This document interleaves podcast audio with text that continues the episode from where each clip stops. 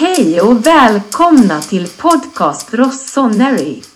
Vi kommer kötta cirka 100 minuter, avsnitt 113. Nätverk som vanligt, svenska fans och Milan Club Svezia. Just MCS söker nya skribenter. Om någon av er lyssnare är intresserade så kontakta deras redaktion. Vi kör igång direkt.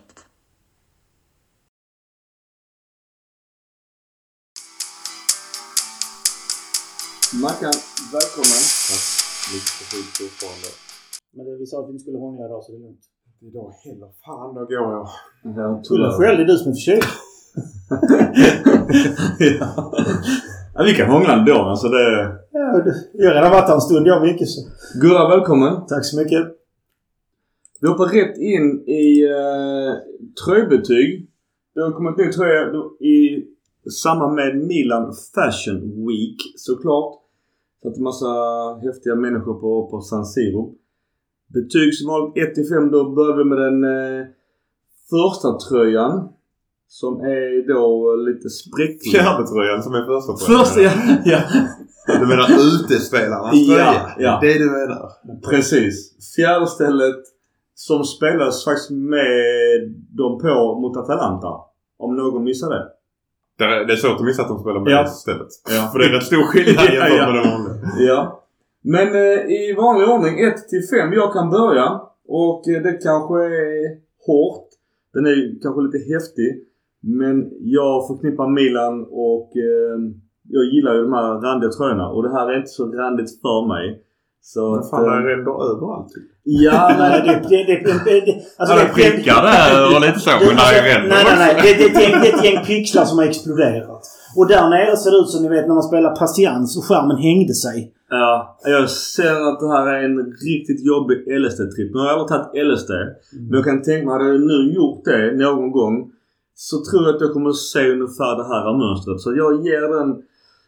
Eh, alltså, bo, alltså jag vill inte säga ett för att eh, det, det går lite emot Milan-kläder. Men jag säger en jävligt svag tvåa och det är för att den är...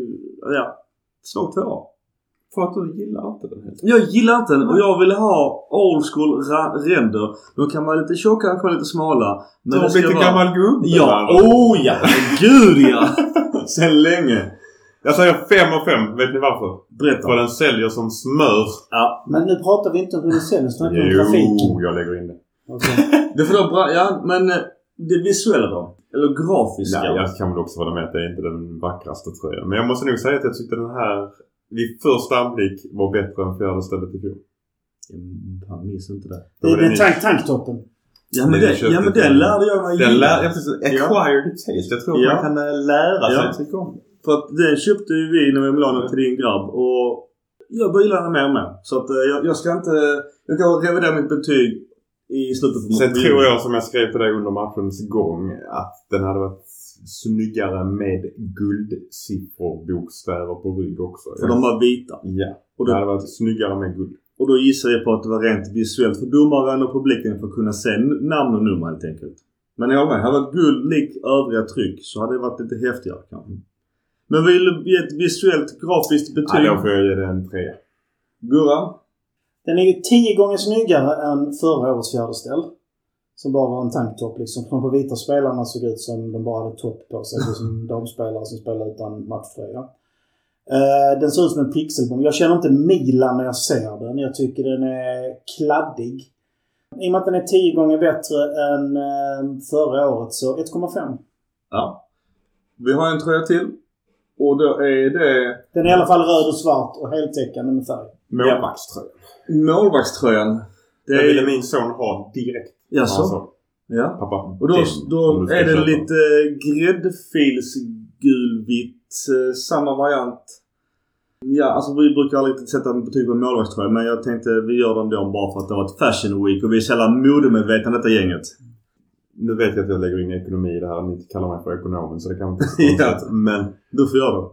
jag kan tänka mig att det här kan ju attrahera yngre publik. På ett sätt som kanske inte vi som har varit med i, Mm. i 25 plus år. Men alltså jag säger med den här tusen jag har så förbaskat svårt när man inte har klubbmärket i rätt färger. Det är för mig en big no-no på en matchtröja. Den är alltså då helsvart. Ja, nej, men det, här, det här färglösa loggan. Det gör jag, nej. För den rör man liksom inte. Jag har retat både Juventus och Inter att deras ränder har gått ur då ju. Och deras varianter på det. Så att eh, jag ger ungefär samma betyg på denna. Annars sidan så... ehm, Det ska målvaktströja se ut som LSD-trippar så att det hör ihop. Det är ja, lite så. 90-tals början på det. Men, men en annan detalj är ju under Puma-märket. Där är en detalj med eh, Koche eller Kosche. Det är ju designen. Ja. Och de får de eh, lite pengar eller royalties. Det är ju nog... Alltså jag kan ju tänka mig att just när det gäller det här så är det ju ett samarbete mer än att det är ett sponsoravtal. Så, så länge vi tjänar pengar på det. det. Jag menar, det jag kan kanske säga är att det kommer ju så jäkla mycket. Mm. Hur ska folk ha råd med det? Ja. På tal om eh, tröjor och merch har faktiskt Milan står lite rabatt igen. Jag såg deras gamla- stället var 30% sa jag. Det är också om jag tänkte på en gammal, eh, jag kommer inte ihåg vilket år det är från. Kan det vara 88, 89 någonstans där? Vi pratar den eran. Med, och den kostar 70 euro, det är den träningströjan. Och den är så jävla cool. Men det är ju retro, man gillar det såklart ju. Så man kan säga att vi tjänar pengar på det här, är bara, alltså det är hur bra som helst. Det, det, det är stora fördelar med det. Men det gör inte den snygg för mig. Nej men det ska, alltså vi, Men den fyller sitt syfte. Ja, och det, du kopplar det. Du, vi ser ju hur vi arbetar på att göra oss a brand show, alltså brand, brand eh, utöka brandet. Mm. Milan till modevärlden till att vi lägger in, alltså så det, jag tycker vi jo- jobbar bra på att göra vårt märke större. Såklart. Ja, så länge inte jag har någon toalettstol likt Juventus så är det ju hoppfullt. Elon Musks morsa stod på, Mm. hon var med, såg matchen med den tröjan på grund av att hon är involverad i modebranschen. Mm. Så hade hon 75 på ryggen för hon fyller 75 nästa vecka. Alltså, Ja. alltså sådana grejer, det är jätteviktigt för att attrahera ny Men det är en fråga med Musk morsa. För alla vet ju vem Musk är och att han är ju rikast i världen igen eftersom att aktiebörsen har svängt. Finns det någonting mer man kan lägga in i det? Är det spärr på något rykte? Förutom att han borde köpa oss istället för United. Ja, till exempel. Det är väl lite som att eh, ett annat rykte då som är, härjar hårt att Mbappé säger att han kan bara tänka sig spela i Milan. Mm. Ja, det är ju då är han på väg till Milan. Alltså det är lite, lite naivt Alltså, att han- tro att bara för att Elon Musks mamma är på San Siro att han ska köpa San Siro, eller, eller köpa Milan. Med hans, nya, med hans lön han fick nu så tjänar han väl lika mycket som hela vår trupp. Mbappé Ja. eller Musk? Med Bapp. och han, alltså han, han, gånger. Ska vi ta det ja, snabbt så är det ju så att hans nanny när han var liten var italienare från Italien och höll på Milan. Så han har ju vuxit upp med Milan på grund av det. Ja. Det finns bilder på honom i, Milan-kläder och allting. Jag, menar, jag tror säkert han menar det. Han kommer aldrig kanske gå till. Nej, men, Men vill han det så... så är det Milan Ja. han. Och det, var, ju en gammal bild som har gått runt också just här med, med Dida. När Mbappé föddes det året så spelade Milan någon match i just Monaco tror jag eller Paris. Och just till hur, hur Mbappé ser ut och Dida. Så det är rätt kul att se. Ja, nu ska jag inte spä på något otrohetsrykte men det är lite så kul. Men alltså, skulle vi huggt honom så skulle vi huggt honom då han lämnade Monaco. Ja men det var ju dyrt. Ja, men han hade ett par säsonger i Monaco då han gick och köpa. Innan, han, innan PSP, PSG la rabarber på honom. Ja, vi, vi lämnar tröjan och vi lämnar Mbappé. Vi kan ju alltid drömma bort det men det kommer nog tyvärr inte hända. Nej. Och Musk köper oss. det kan hända ja. Men det, som sagt var, vi, vi blandar, vi kommer kanske till den diskussionen sen, men vi blandar ju lätt ihop med en rik ägare med att klubben kan börja spendera hur mycket som Ja. helst. Det såg vi. Sponsrad av Twitter. Här. BAM! Twitter, Twitter som går miljardtals Ja. kronor minus varje år. Det börjar vända i sig, men det klarar ju Musk. Ja, Ja. men alltså jag tror att folk, folk tänker med röven helt enkelt om man får säga det på svenska. Ja, vi får se sen på Twitter. Där är ju en upprensning av dess like. Vi glider över på matchen. Vi har ganska många matcher. Vi har inte setts på en månad så att vi tar lite... Det känns ju ganska konstigt att prata matcher med tanke på att det har varit ganska upp och ner om man säger så. Men vi får börja i nedgången och då är det Inter borta. Vi ska också säga det att Tata Rosano här har ju, gör ju en riktigt bra match mot Inter. Var bäst på plan. Ja, det säger nog ingen emot. Och han, ska, ha- han har fått skit men han ska ha cred han är duktig också. Och det var han i den matchen. Det var ju fler räddningar han gjorde som var bra innan Lautaro gör sin nick. Alltså han har en enhandsräddning på just Lautaros skott dessförinnan som är ju enormt hög klass.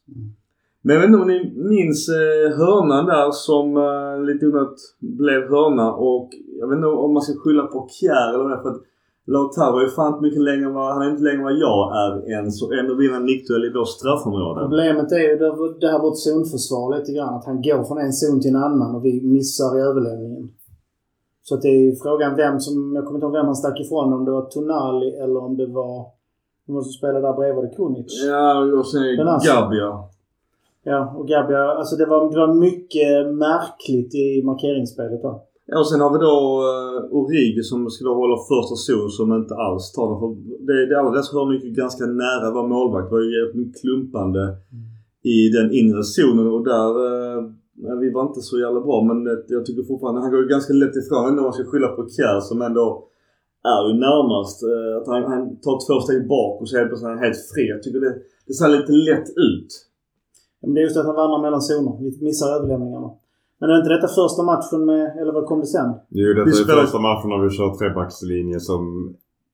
Nej, det var ju katastrof Ja, ja. i första halvlek. Så zonspelet här var ju kaos. Det var ju ingen som visste vad de gjorde på planen. Nej, det såg illa ut. Alltså, Och så, och så Gabia som... eh, Ja, nej. Nej, det där... Det var nå- nådastöten för Gabia, tyvärr. Jag det- vet inte. Jag trodde ju inte att vi skulle våga köra med en trebackslinje efter den period, alltså, alltså Ja. den halvleken. För det, det var ju fruktansvärt. Men det var ju nästan fembackslinje som vi hade Calabria och Teo också inne som är ju ändå uttalade ytterbackar. Det är, det, så det är så det är en fembackslinje försvar och en trebackslinje anfall. Precis, men det var ingen som fattade någonting. Vi kan bara säga Och vi fick absolut inte ut någonting offensivt. Nej, nej det... det Alltså noll. Hade du en offensiv? Nej. Nej. Men i andra, ja. Ja, För ni, då bytte vi om och en körde i princip som innan. Jag ska bara säga kort att vi har då Gavia, Kjär och Kaludo som eh, trebackslinje. Sen har Calabria eh, och Teo på, på wingers. Messias, Krunic, Tonali, Giroud och Origi. Origi, tyvärr fick han ju chansen att spela. Han, alltså svårt. Vi spelar 3-5-2, ganska nytt system för, för alla. Det var egentligen ingen som var bra. Alltså Tata var bra men annars var faktiskt ingen i Milan bra. Eller? Och då vi möter också ett, ett 3-5-2. De är ju rätt mycket med samspel där.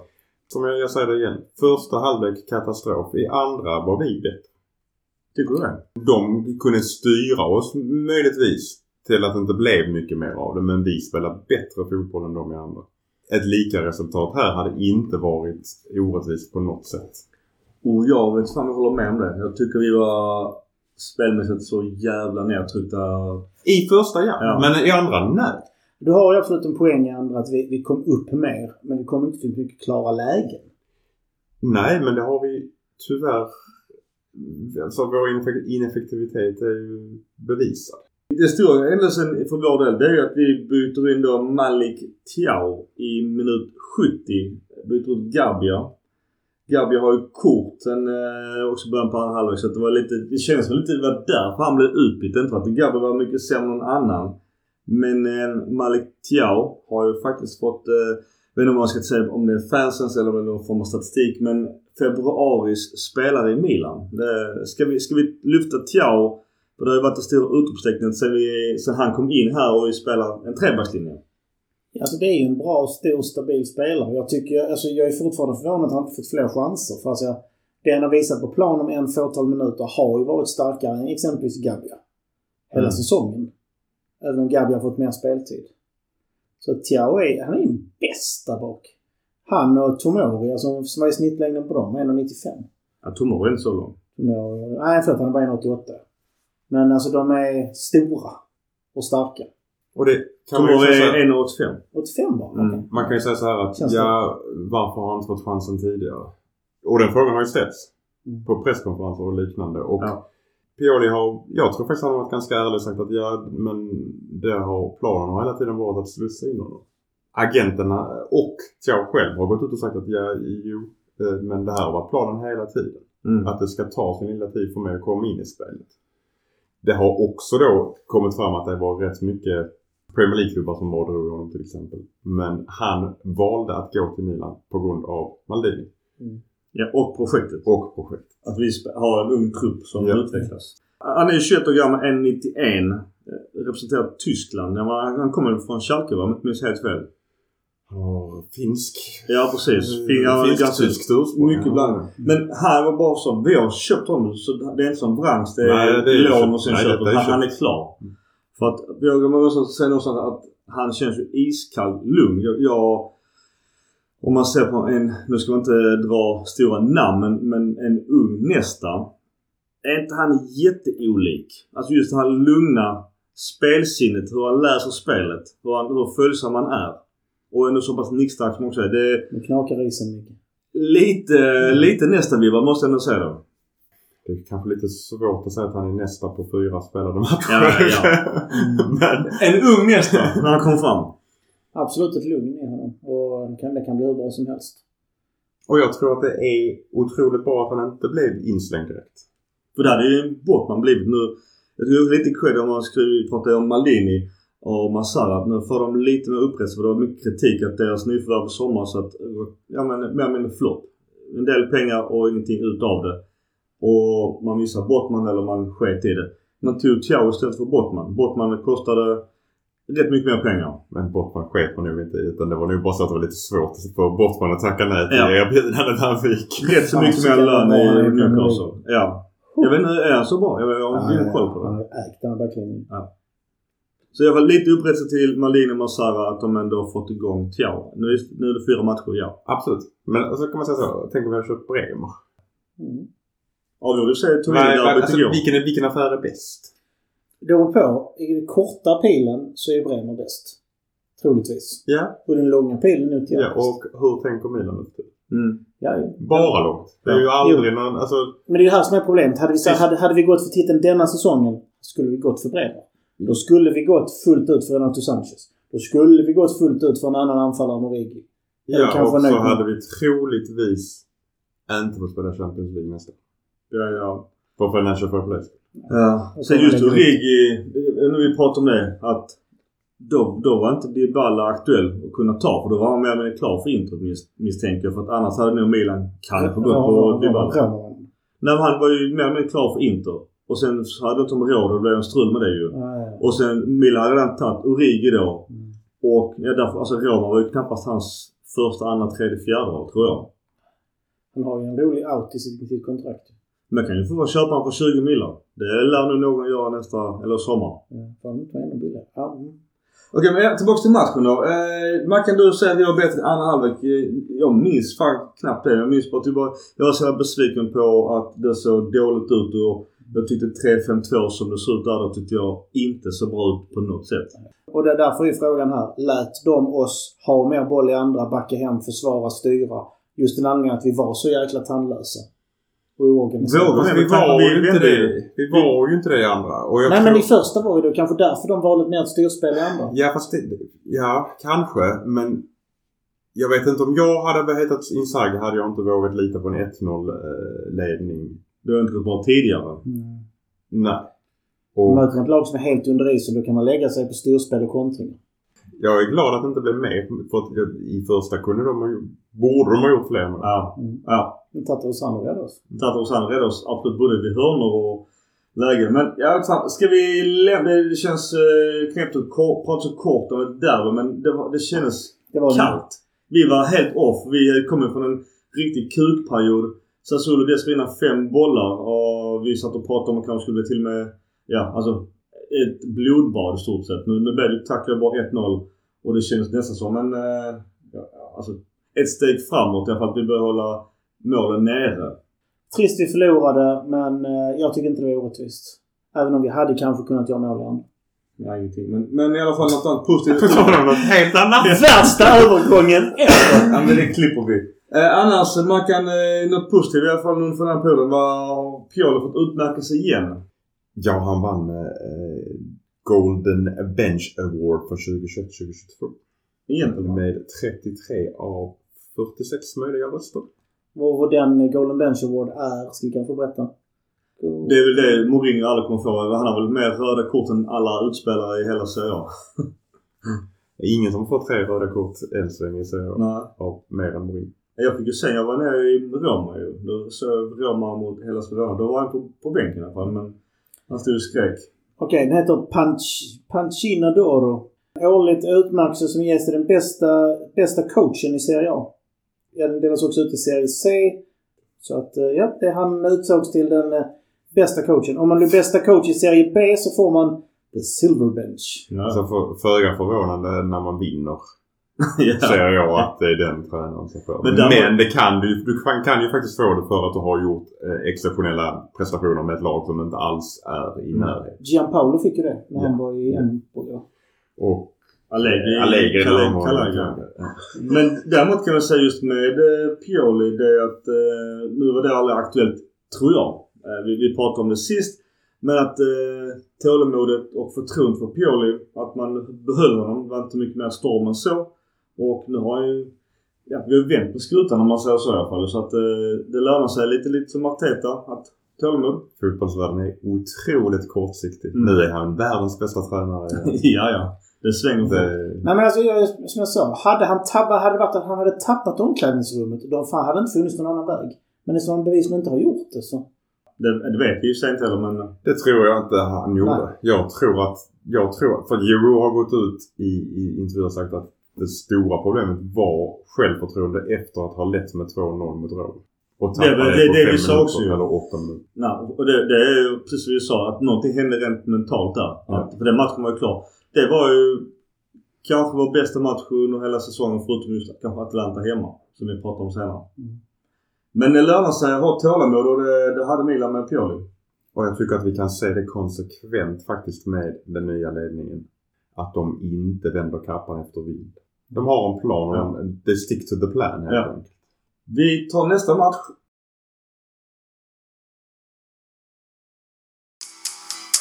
Då är vi hemma på San Siro inför 68 268. Vi spelar mot eh, Ivan Djuric 3-4-2-1. Jag tycker alltid vi har problem mot eh, Djuric lag vare sig det är Verona eller Torino. Det, jag tycker han gör oss så jävla dåliga. Och återigen till just eh, Tatarusano som då fortsatt står. Så eh, i första halvlek så gör han ju faktiskt en superräddning när, när Kjär fibblar lite i backlinjen. Det är ungefär någonstans eh, 30 minuter någonstans. Och ja, alltså han räddar oss ju. För vi, var, vi är ju inte bra. Vi är ju inte mycket bättre denna första halvleken än vad vi var mot Inter. Det var att Torino är sämre lagen än Inter, därför straffar inte de oss. Här tänkte jag att eh, förlust igen och nära eh, trebackslinjen, Pioli, då börjar jag bli lite orolig. Vi ser också i den här matchen att nu insåg vi att vi kan inte spela en eh, 5-3-2 eller eh, 3-5-2 utan vi behövde, en, eh, vi behövde få mer närvaro på mittfältet. Vilket då är problemet. Så att vi kör, här kör vi ju en eh, 5-4-1 typ med wingbacks som eh, jobbar över hela planen. Och det är den här uppställningen som sen har varit framgångsrik. Eh, Det var det här som behövdes. Ja. Nej, jag tycker vi, vi, vi gör verkligen vårt jobb i den här matchen. Och Giroud, eh, ja, han gör vad han ska. Han gör sitt mål. Sen också, vi, jag har ju kritiserat eh, Diaz. Om man skulle bara klumpa honom så han skulle kunna haft lätt en 2 till 4 målpass till på sitt konto. Han, har, han har ju, gör ju ibland vissa passningar som är exceptionellt bra. Men där vi, åter- som jag, vi pratar om varje avsnitt, man behöver ta upp sig själv och säga det men vår ineffektivitet är ju slående. Vi, vi bränner ju alldeles för mycket lägen. Alltså Diaz har ju börjat hitta rätt i den här uppställningen. Det ska han all heder för. Han gör... Eh, han blir bättre och bättre. Tyvärr så får han sina... Han, han har ju som vanligt supertoppar och sen faller han igenom som vanligt. Mm. Lite för lätt att borra ner äh, huvudet helt enkelt. Han Ja. tittar lite för lite upp helt enkelt. Ja. ja, för många touch. Teos målpass mot Djurgården är ju alltså världsklass. Det, där, där går det fort liksom. Och det, det är ju samma i, i slutet på halvleken, andra halvlek då ju. Där, där, där Teo borde... Vi borde gjort några mål till i den Ja, alltså, ju- Också! Ja. Och jag vet inte varför Teo, vet någon av er varför han hade ett, eh, en rosa smiley på sitt blonda, blonderade hår? den matchen. Och smiley med ett överkryssat öga tror jag. Behöver han ha en anledning? Behöver Theo ha en anledning till någonting han gör? ah, han har gjort ett plus ett han, är, han är guldgossen i Milan just Ja. nu och uh, tjänar skitmycket pengar. Han kan göra precis vad fan han Ja. vill. Ja. Och silver, Och vill. Milan inte ha honom så, är det bara, så kommer han få kontrakt nästan var som helst. Det är liksom inget Nej, nej, det är ju inga problem för honom. Det jag ska säga enligt, enligt Who Scored då och deras algoritmer så blev dock Salamakers Man of the Match mot eh, Torino hemma. Åsikter på det? Alltså åsikterna är väl att vi inte alltid förstår var de här betygen kommer Men ifrån. det är det, här är ju bara sifferbetyg. Men Selmakers var inte dålig match. Nej, nej, nej. Så det är inte det jag Och- säger. Men det här är det. Han, han, han har säkert nästan 100% på sina passningar. Men, han, men, men han slog inga, han försökte inga genomskärare, han gjorde inga utmaningar utan han slog säkra passningar. Och sen fanns han inte i rätt yta. Det är att han får en väldigt bra statistik. Bästa i den här är ju, jag vill hålla mittfältet. Tonali Krunic eh, eller Giroud. Jag tänkte också att vi skulle lyfta om vi klumpar Krunic. Eh, Inter var ju inte han bra men det var, var ju faktiskt ingen och då var han ju nyss tillbaka på, från skada. Nu är Benazzo skadad ju. Men kommer Pioli peta hans favorit Krunic med tanke på hans senaste, om vi klumpar, insatser? Man kan väl säga då om Krunic utveckling eller tillbaka? Alltså jag tycker ju ändå att Kronic alltid har gjort just det han gör från den här matchen och framåt. Bra. Keep Alltså, it simple. Ja. Möjligtvis kanske lite hård i spelet ibland. Får lite väl många gula kort. Mm. Med tanke på spelminuter. Men att vara spelförstörande Det innebär gula kort. innebär det. Alltså det är precis det. Han gör precis sitt jobb. Ja. Sen kan jag säga så här att en Benazer som är frisk och kry är tio gånger bättre. För han gör båda delarna. Ja. Precis som, Och har dragit ner sina gula kort avsevärt om Ja. det är precis som Dr. Pobega. Ja, det är också gratulerat till Ja. doktorsexamen. Ja men Dr. Pobega, alltså han, han, han, och han kommer ju in mer och mer i samma roll. Han går ju Tonali Kronic-skolan ju.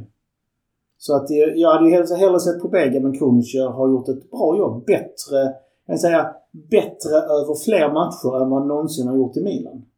Ja, absolut. Om man tar de senaste fyra matcherna har han ju haft ett genomsnittligt högt betyg tycker jag. Mm. För, både för Kronic men även för att vara en vanlig, alltså vilken spelare som helst. Han är, han är ingen begränsad spelare, det kommer vi inte ifrån. Han har inte riktigt, han har inte, han har inte hjärnan, så han har inte speluppfattningen. Eh, och han har inte foten fullt ut. Men han har kämpaglödjen och han, och han kan läsa det defensiva löpvägar och stänga ytor. Och han har inte riktigt snabbheten för bland de bästa utan det är en, det är en habil spelare och nu har han hittat ett, en roll som passar honom och den, det gör han bra. Just det här med roller, för det var ju så pratade om i något avsnitt för x antal, eh, ja länge sedan tänkte jag. Det är det här om vi, om vi tittar på det gamla Milan där man kunde se det som Gattuso. Varför var han så bra? Han hade en sin roll som var väldigt tydlig. Pirlo hade sin, Gattuso Ambrosini, Kaká, eh, Cedorf med flera. Det var väldigt tydlighet i roller. Och där känner jag någonstans att, nu ska inte jämföra crunch med dem bara så att folk kan förstå det. Men poängen är fortfarande samma att sätter man crunch i ett enkelt fack. Bara gör det här. Döda det, denna ytan, döda honom. Då gör crunch den uppgiften. Och det gör han svinbra. Men han ska inte ska vara som när han var nästan en nummer 10-spelare. Utan det han gör nu är han svinbra. Jag, alltså jag tycker hatten av för, för crunch. Det har jag gjort ett svinbra. Där han fortfarande har varit bäst det var när han då fick plocka bort Brozovic. Ja. I derbyt förra säsongen. Eller var det i höstas? Ja, då hade han ju nummer 10 rent på pappret. Mm. Ja. Men han spelar ju inte som Nej, 10. nej. Nej, nej. Han var hans skugga. Han spelar som en sexa i offensiv på offensiv plan. Ja. Eh, Leao fick kritik i italiensk media att han så trött, slapp och eh, oengagerad ut efter den- denna matchen. Han var ju nära på att göra något mål också. Hade åt en Diaz pass hade han faktiskt helt fritt läge i slottet. Men stämmer det? Tycker ni att han ser oengagerad ut? Är det... Nej, det tycker jag inte. Men, men, men man får tänka på att den här rollen är ny för honom också. Mm. Och är det rollen bra för honom? Eh, Får vi ut det mesta av Leao i vårt 3-4-3? Jag tycker faktiskt kanske inte vi får det. Nej, det var lite min eh, take också. Än så länge. Nej, Det kan ju också bara vara en vane. ja. Men Leao, helt ärligt talat, förutom i början på säsongen så har Leao sett trött ut hela säsongen. Fast jag, vet, jag Han tycker hittar- han, han inte dess, fått- Nej men han har fått lite kritik i... Alltså Hernandez fick inte samma kritik när han kom från VM. Åh, han var trött. Mm. Det är okej. Men Leao fick inte vara trött. Men. Leao började ju se loj ut redan innan det här landslagsuppehållet. Och, men, och Hernandez har jobbat sig ur det. Men Leao är fortfarande kvar i någon... Fast tittar man på våra farliga situationer, var kommer de ifrån? Han hade kunnat ha åtta assist till på de senaste tre matcherna. Mm. Skillnaden är i fjol på de chanser och de löpningar han hade kunnat ta hade han gjort 10 mål till.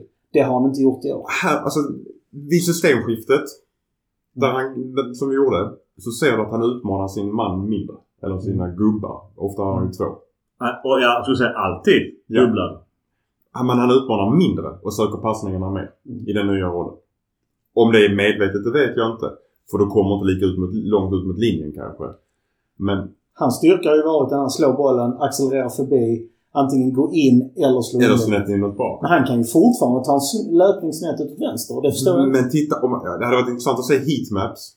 För han har varit betydligt mer på högersidan än vad han har varit. Alltså man hade kunnat hitta heatmaps över, Leao. över tid. Alltså och över se tid. hur den rör sig.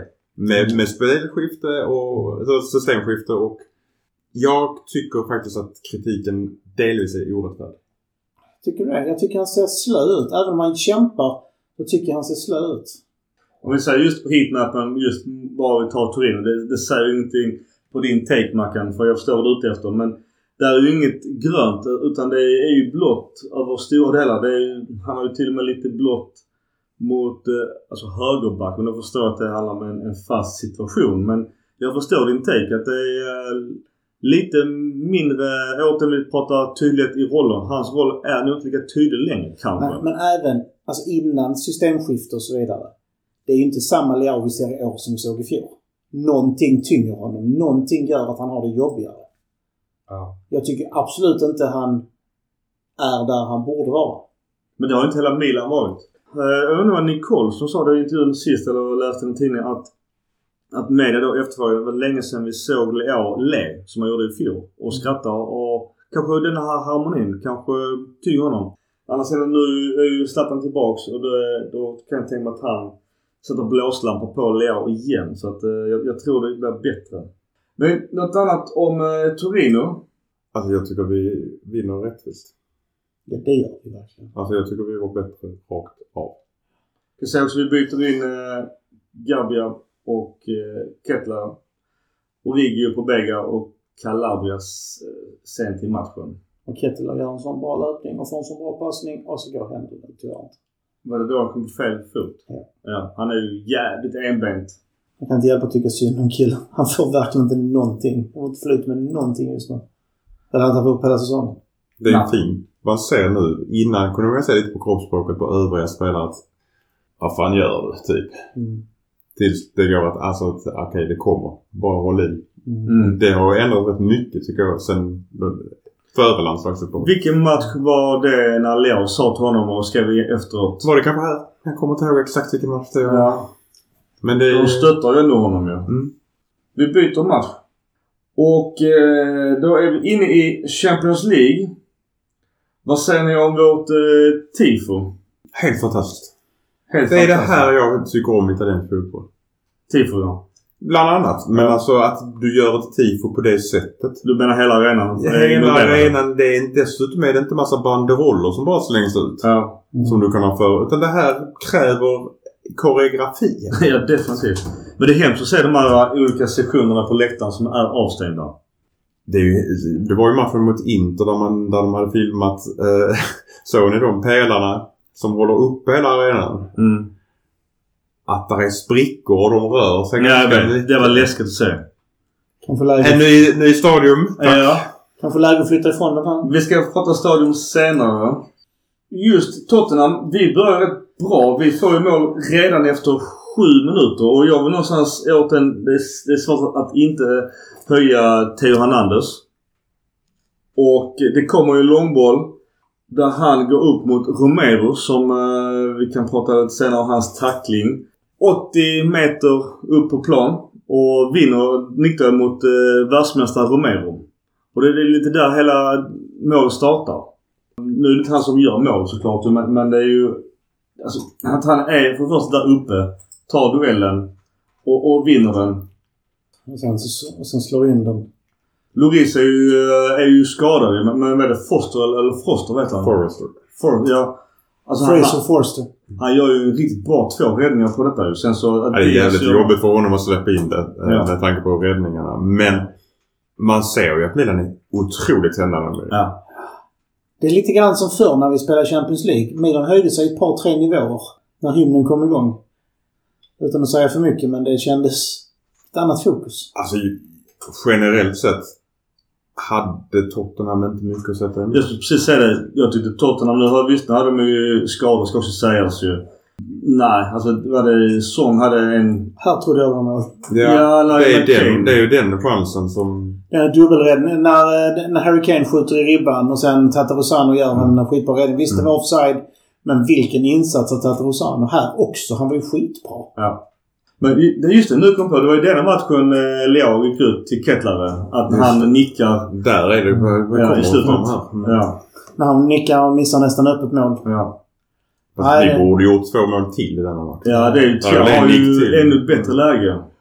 Och jag skulle säga, jag tror det är Leao som... Ja, det är Leao som slår den passen. Leo är ju fantastisk på inlägg. Varför gör han inte fler Ja. av de inläggen? Ja. Mm. ja. När du har Giroud på plan. han kan Ja. stå med bägge fötterna också. Det är det som är så bra.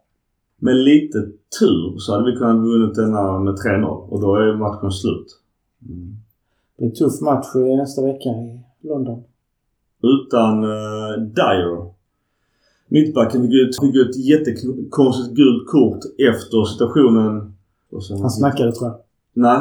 Nej, alltså det var en sån ultrakompensation för eh, att domaren sket i att sätta Romero som...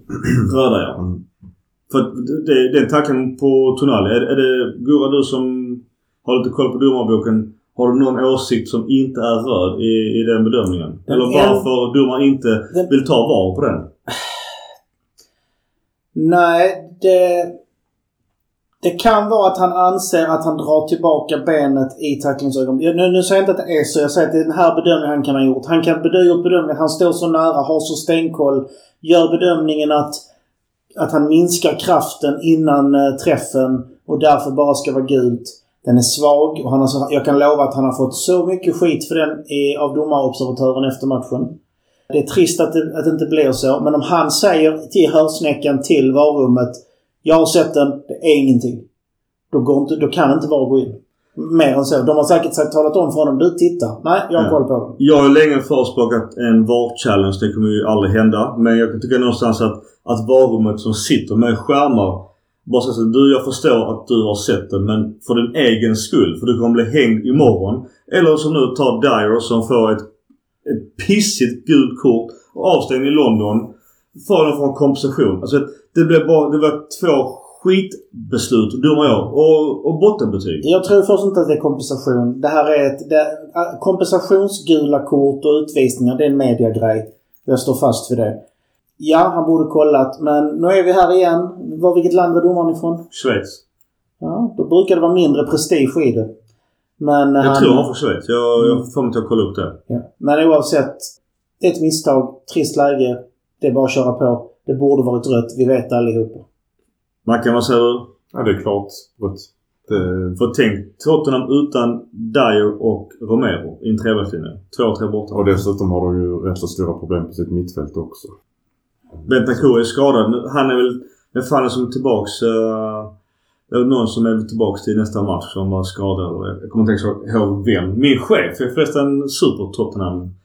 Uh, fantastisk. Carlsson eller Kulusevski är tillbaka. Inte Nej men de spelade. Båda två spelar mot mig. Ja okej, då har de någon av dem borta i ligan då. Kulusevski var ju inte jättebra. Eh, någon av dem har missat ligamatcher. Det är som är grejen. Alltså anfallet på pappret hos Tottenham är ju rätt jobbigt. Ja. Son på bänken. Kan vi inte knipa honom så tänk dig merchandiseförsäljningen i Sydkorea. Det ja. Det, det är därför de aldrig kommer att släppa honom. Bossman i sommar ju. Det är ju snack om Real Madrid.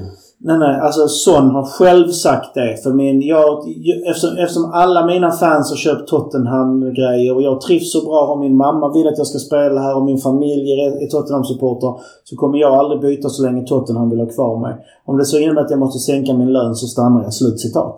Okej. Ja, vi får väl se. Jag har hört Kessie säga liknande saker. Så att... Eh, Jo, men jag, jag drar rätt stora skillnader mellan Kessie och eh, hon min son. ja, sån har väl lite mer trovärdighet. Jag håller med. Men återigen, vi får se i Ja, sommar. ja. Ting. Det kan vara Tottenham inser att nej men... Du är, du är fyra på sin höjd. Ja. Jag tror det handlar om Kane lämnar eller inte.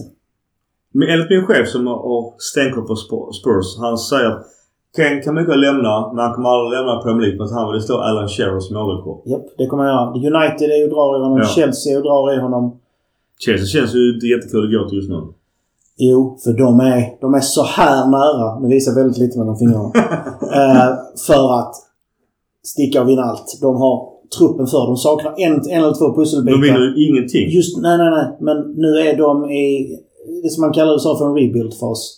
Det är nästa säsong. Helsike vad bra de kommer att bli. I, utan kuppspel. Potters eh, försvar är titta på Arteta. Det gick Ja. inte så bra för honom. Jag tycker det var lite lamt att gå ut och jämföra sig själv med en annan. Ja. Han har ju sig en poäng. Ja, absolut. Det, det sa jag inte. Nej. Men det är lamt att i Ja. media gå ut och säga Ja. så. Mm. Han borde säkert kolla på Pioli. Men nog om det. Vi hade 74 320. Eh, det var dyra biljetter. Jag för mig att jag läste någonstans average ticket cost var ungefär 115 euro. Du kan ta 9,1 miljoner delat i 74 000 så får du exakt faktiskt. Jag för mig det låg där. Kom ekonomen fram med det. Men Mackan, eh, på tal om- du, du sa det själv. Vi, vi, vi fick in rekordsummor på 9,1 miljoner euro på biljettintäkter. Ja, det är ingen annan match i San Siros historia som har varit in så Nej. mycket. Sen har de ju för lite merch och annat skit på plats. Men det är enorma pengar. Snittpriset om alla hade betalat lika mycket hade varit 122,44 euro. Ja, det är mycket pengar. Det är mycket pengar men vad är snittpriset på en eh, Champions League-match i Premier League? Ingen aning. Jag vet faktiskt inte. Jag har sett Champions Så nu, nu är det... Det är klart att de kan vara ännu högre där i snittpriset för att de har färre sittplatser. Sen har de en biljettpolicy i Premier League också att de inte får gå över vissa Premier League-lagen. För, för fansen får de inte gå över vissa summor och lite sånt där intressant. Det finns säkert en helt gäng biljetter som inte är apdyra. Och sen har du säkert centrala sektionerna som är ja. Det kan det, vara... det är lite på gränsen till för högt biljettpris kanske. Ja. Mm. För gemene man. Det är några svenska vänner som var nere och såg det. Men de hade ju en underbar kväll. Så det är kul för dem. Ja. En shoutout till dem. Det var roligt att följa på sociala medier. Ja. Fortsätt med alla som åker ner där får gärna bara spotta ut så mycket som möjligt. Ja, vi har redan dragit Romeros eh, gula. Han till och med klagade på, på, på nästan på domaren. Eh, jag kan fortfarande inte riktigt förstå att det inte blev rött. Jag tycker det är bittert. Jag tycker att eh, där kan ha speglat matchen ännu mera. Att Milan möter dem med 10 man och då hade vi kanske fått det andra målet. Kanske ett helt avgörande. Man pratar om att skulle Milan gå vidare så är det ytterligare 20 miljoner euro för att nå en kvartsfinal. Ja, jag står fast i den. Vi Micke tog fram en repris igen. Jag kan, vinkeln som visas på avstånd från bakifrån domaren så ser det faktiskt ut som benet är lite böjt och det är nog därför han tar det gula. Även- Sen så är vi överens om att det är fel. Men vi kan nog förklara varför det bara blir gult.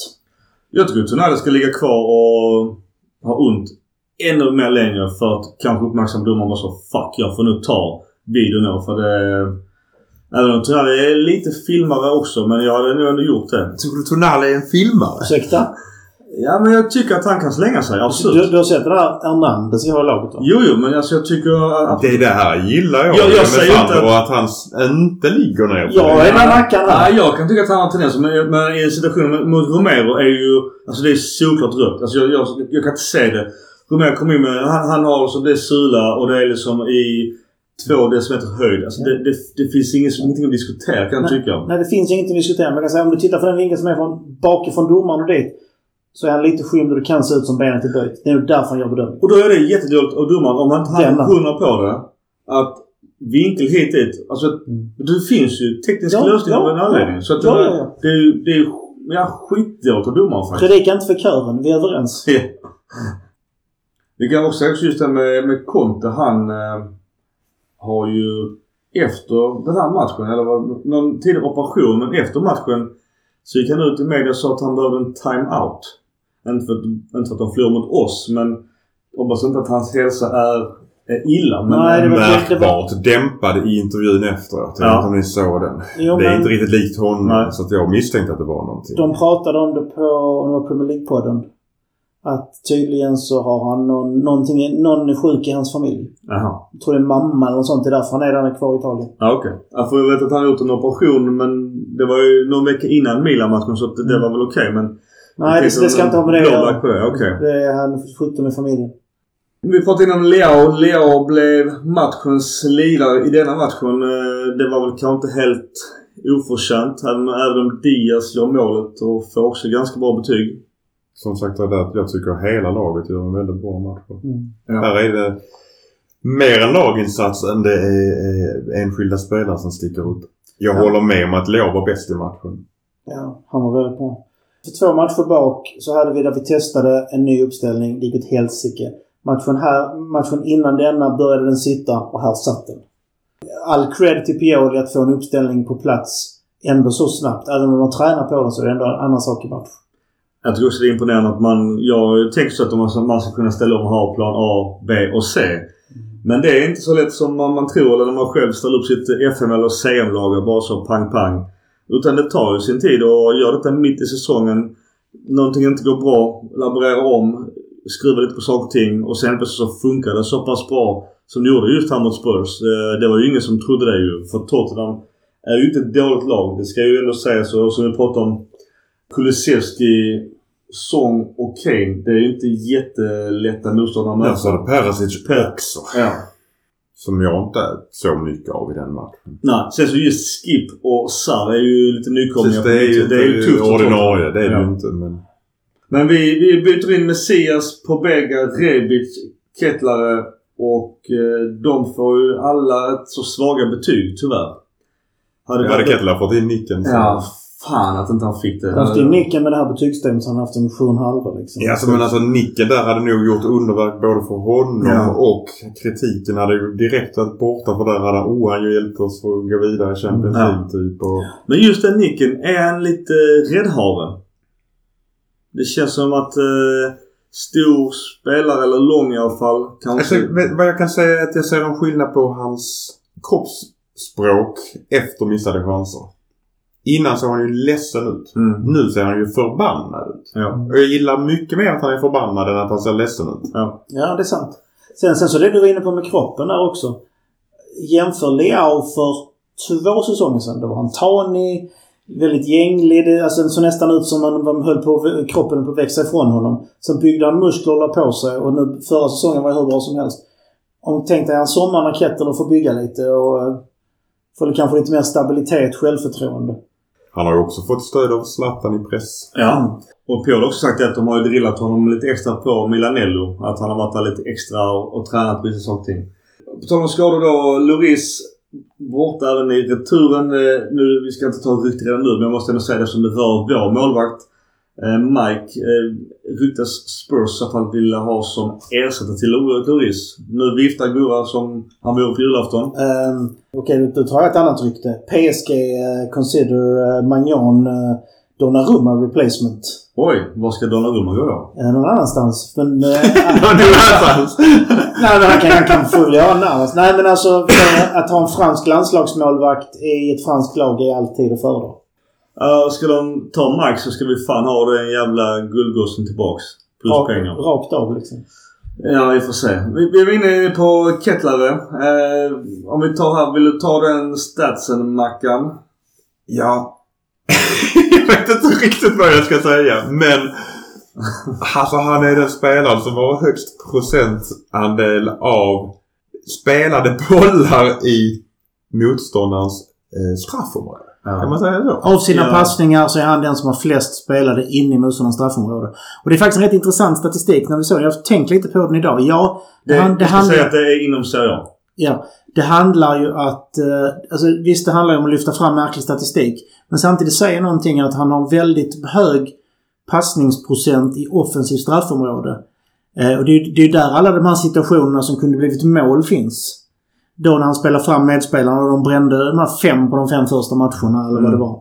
Det När, är när vi får... någon, I de 11 procenten är det säkert någon han borde gjort ett avslut istället för att Ja. Fullt möjligt. Ja. Men det, den här siffran säger ju att när han får självförtroendet, styrkan och kommer in i det här så är han ju ett ruggigt anfallsvapen offensivt. Han är ju på rätt plats. Ja. Alltså han är ju faktiskt på rätt plats. Det är ju bara så jäkla mycket otur i kombination med dåligt Det självförtroende. jag kan säga just om sett i den här statistiken då från, från Milan-data. Det är att det är bara mittfältare. Går han verkligen in som mittfältare?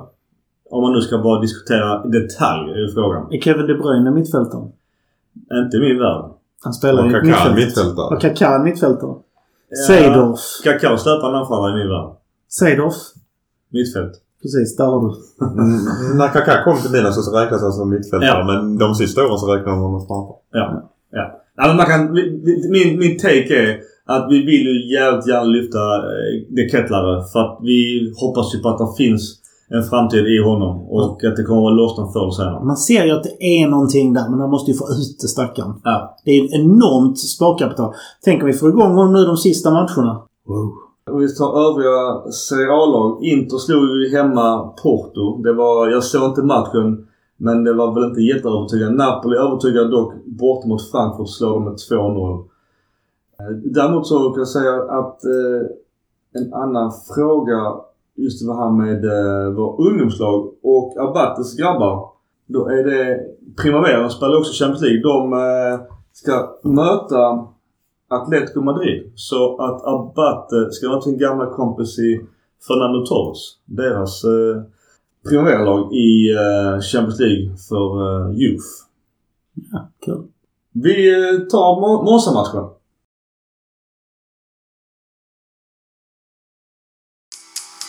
Då lyfter jag igen Tata Osano. Det är min röda linje idag kanske det verkar som. Men mm, återigen, han ska ha cred. Han eh, har ju faktiskt hållit nollan och gjort ett väldigt bra jobb. I början på matchen mot Monza så gör han ju en, eh, alltså riktigt, två riktigt bra räddningar.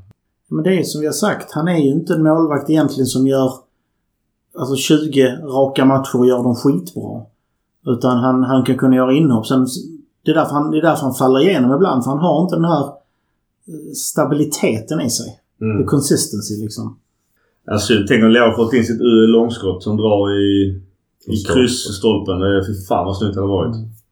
Eh, Messias, eh, han gör mål. Vad säger ni om hans insats? Han gör också en nära en assist mot Leo. Det är, det är lite otur på alltså just Leo, även då Diaz retur sen. Det är, det är. Vi borde ha Påpassligt att det Diaz ska springa där. Ja, måste man vi göra. borde inte ha gjort den här matchen tidigare. 1-0 känns ju lite vemodigt. Ja, nej, alltså, vi hade ju många bra chanser i den här matchen. Det ska vi inte... Och Tomori är tillbaks i matchen och gör det en riktigt bra insats. Han måste också, just under vårt mål så måste vi ändå ge Origi faktiskt lite cred. Han är ändå med och krigar och jiddrar med backen innan då Messias får eh, sitt vänsterläge. Eh, och just Messias alltså, sen vi bytte taktik så tror jag nog han har tjänat nästan mest på det av de flesta av våra spelare. Mm. Ännu en match där vi borde gjort betydligt många mer. Ja. Alltså, det, Alltså Teo är ju fri också. Det, det borde bli 2-3-0 utan vidare. Ja, om det ens räcker. Ja, Det roliga på det friläget med, eh, med honom så är ju Teo. Tomo, med Theo så är Tomori lika högt upp när Ja. skottet kommer. Ja. Så att... Jag märker att Monster var inte fullt på läktaren. Jag tycker jag är jävligt kort när det ändå är typ ett Milano-derby. Mot den här mitt i veckan. nej. Lördag- kväll. Ja. Det var en tidig match. 18. Ja, då satt jag och frugan på en pub i Roma. Eller rum. Där hade vi tur med den... eh, Ja, jag tappade från ryggen på... Mm. Det som blev mål i, på... Du kan inte bara säga- mot Atalanta. Du kan inte bara säga där. Du måste berätta vad som hände. Ja, jag vet. Men jag, var, jag hann inte. Ni tog det från mig. Men också, vi pratade Kettlar. Det är ju... Alltså han har ju sån jävla oflyt uh, i slutet på matchen. så det. Där är han förbannad. Ja. Istället för att gå med... Men det sjuka är ju, man brukar säga sådana Rebic-klipp när han redan firat innan det väl blev mål ju. Och det hade faktiskt Rebic gjort när då Kettlar får sitt eh, läge i slutet på matchen. Då har redan Rebic firat men så åt den. Det kom på de Kettlares eh, högerfot och jag är rätt säker på att han hade dragit den på vänstran så hade det varit mål. Lite den självtroende så han hållit i en tiondel och sen rullat in den i öppet mål. Förutom att vi vann och spelade ganska bra så är det roliga här att... Eller roliga. Det konstiga är att Bakayoko blev... Ja. Den rosa mössan.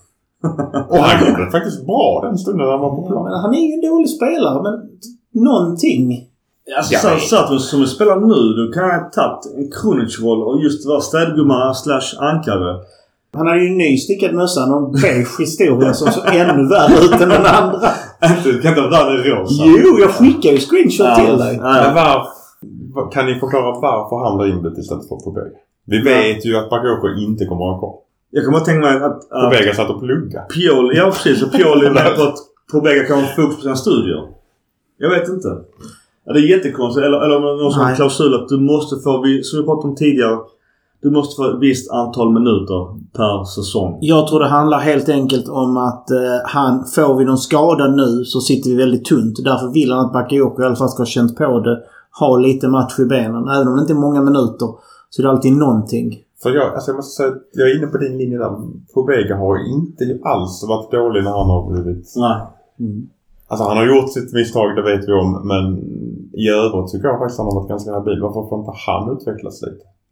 Han var ändå en startspelare i Torino hela fjolåret. Ja, och gjorde det bra i Torino. Men jag tror han fasas in. På tal om fasas in, jag vet inte vad jag ska säga, men Urigi får ju 64 minuter och sen byter man in Giroud. Eh, Giroud gör kanske ingen större avtryck heller i den här matchen men bortsett från att han är med och bökar in, inför målet som eh, det postbudet gör så gör inte han en stor insats den- denna gång heller Urigi. Eller? Nej. Nej. Det är, det är for, fortsatt bottenbetyg på Urigi. Alltså, är det någonting i huvudet eller är han inte bättre bara? Det är säkert något i huvudet där också såklart. Jag säger det igen. Killen har, har inte varit ordinarie sedan han lämnade Belgien 2015. Han har bara varit inhoppare. Han har bara gjort sporadiska grejer. Fåtal matcher. Och varför har det varit så? Han har gjort några viktiga mål. Det är därför han har det ryktet han har. Han lever på mål mot Barcelona Ja, fortfarande. ja, det gör han. Och något annat han gjorde innan när han blev liksom serverat öppet mål av Sadio Mané liksom. Ja. Men han, har- alltså, han har ju inte imponerat. Det har du koll på som följer Liverpool. Läste ni att eh, Mané hade, eh, sa att... Jag vet inte om han bara spexade med media. Men han sa något stil med... Jag kommer inte ihåg vad han sa i citat men att eh, Origi var en av de bästa spelarna han spelat med. En av de bästa avslutarna ska det vara rätt översättning. Och det stämmer. Origi... Om, om Origi kommer rätt så har han... Alltså han, kan, han har förmåga att placera skotten som få andra. Ja, skjuts som en häst, det gör Ja, han. ja, men han tappar... Alltså han har dålig speluppfattning. Rörelsemönstren är ofta bristfälliga och han är lite lat ibland. Och det är därför han inte varit ordinarie. Jag tror han är ganska mycket lat. Mm. Ja, annars vad säger ni om eh, Monza? De spelar 3-4-2-1. Eh, Raffaele Palladino som tränare. Ynka 14 000 som jag sa på U-Power Stadium. Jag tycker det Tar är... de in så mycket mer? Ja, det är jag rätt säker på. För jag såg på, på klipp att det inte var alltså fullt i alla fall. Ja, det är ju inte så långt ifrån Milan. Nej, jag har varit där. Det, Det var borde ju varit knökat med Nej Milan. men det är... som inget annat. Alltså mjölktåget så är du där på 20 minuter. Ja. Märkligt. Men ja, skitsamma. Vi, vi, vi vann ju. Och Tomori är tillbaks. Han gjorde ingen jättematch men det är ju det är viktigt att han är tillbaks. äh, Monza Stadium tar in 15 039. Ja, det, Det är det nästan Nej, fullsatt. fullt. Det är nästan fullsatt. Det är inte fullt. Det är det som det hade varit 74 000 eller 75 000 på San Siro. Ja, men det är inte fullt. Nej. Det är Ja, där. men det är inte 75 000 fullt på San Siro. Men de har sina... Ja. Ja, det var hypotetiskt. Ja, men alltså rent... eh, Ja. Så att det var nästan fullsatt när Milan var på besök. Det som är roligt är väl att Galliani går ut i förväg och säger att jag kommer inte fira om, eh, Mi- eh, om Monza gör mål och jag kommer inte fira om Milan gör mål. Mm. För att han, han är ju på alla Ja, ja. Milan-matcher om Ja. inte Monza spelar samtidigt. Ja, Vad- vad- Berlusconi pratade också om just Milan och hans kärlek till klubben. Men på tal om gamla spelare. På B, heter det detta, Petagna. Han gjorde ju ett av de här farliga lägena mot matchen eh, mot Milan. Undrar om han hade firat. Eh, han blev ju tyvärr ganska han gjort. bortknuffad. Det hade han gjort. Men eh, Berlusconi var ju ute med en rolig sak också. Eh, vad han sa efter Monza-matchen. Ja men hallå. Leao tjänar ju, lika, tjänar ju mer än hela vår trupp. Det, jag har, har ju lika mycket lön som hela vår trupp. Så att vi ska ju inte vinna den här matchen. Ja, så kan man säga det. Han måste ha varit bra. Ja. Sen Ja, faktiskt inför den matchen hade de väl inte förlorat på åtta matcher eller vad det var. Ja, sant det. Så att det var inte helt enkelt för oss.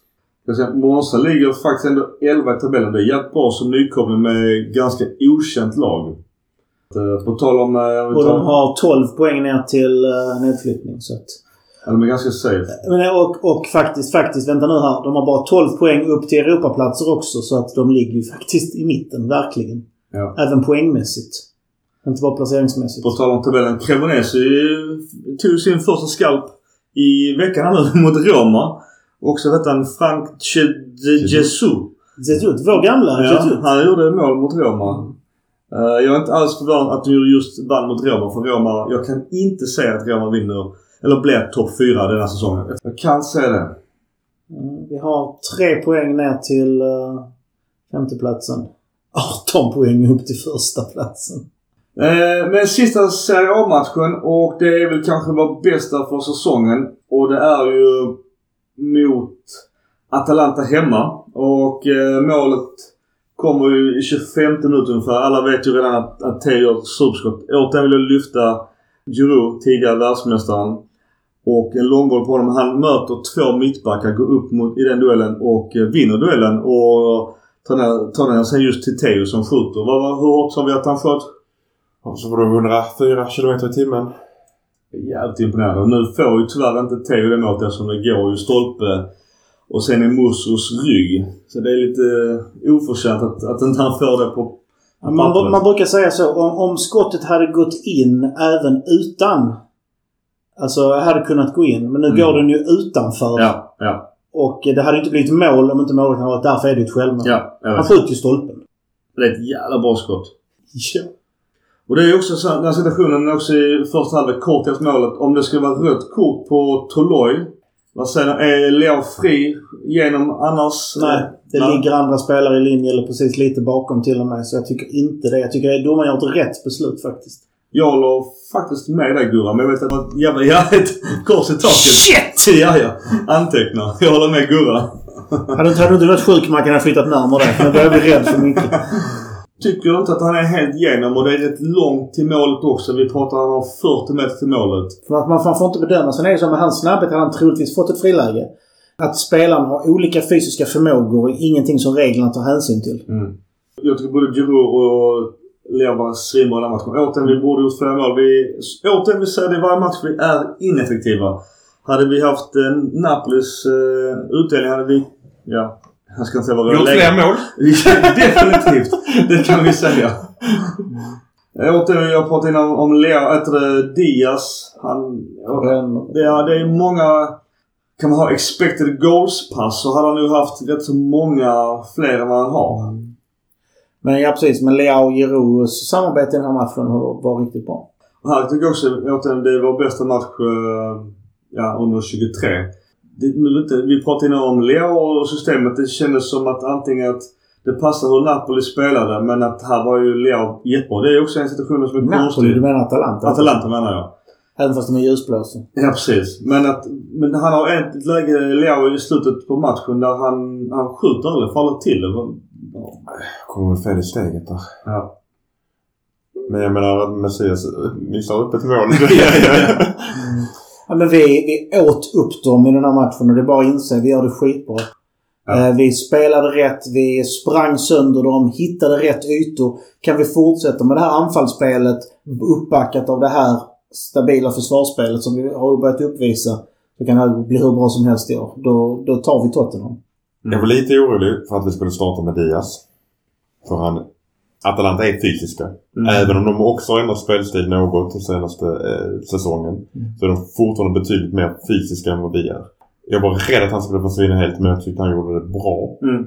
Han fick fram många bra bollar som du var inne på med Mm. expected goal pass. ja, det kanske inte finns men... eh, Det jag vill poängtera är inte nödvändigtvis vårt skifte av spelsystem utan att vi, och detta sa jag förra gången vi spelade in, pressspelet mm. saknade jag. Ja. Vad har vi gjort de senaste fyra matcherna? Vi har pressat. Mm. Vi har sprungit. Jag vill faktiskt inte säga att vi spelar jätteannorlunda utifrån att vi har ändrat vår startuppställning. För att vi hade ofta en trebackslinje. För du hade Kessie som gick ner och agerade mittback. Eller Tonali som. Hernandez var högst upp på plan. Ja. Ja, precis. Ja men alltså ärligt, Ja. alltså tänker ni efter Ja, så ja, var det ju ofta så vi, Ja. vi spelade. Vi hade ett otroligt flytande uppställning så att säga. Mm. Men nu har vi kanske tre fasta backar.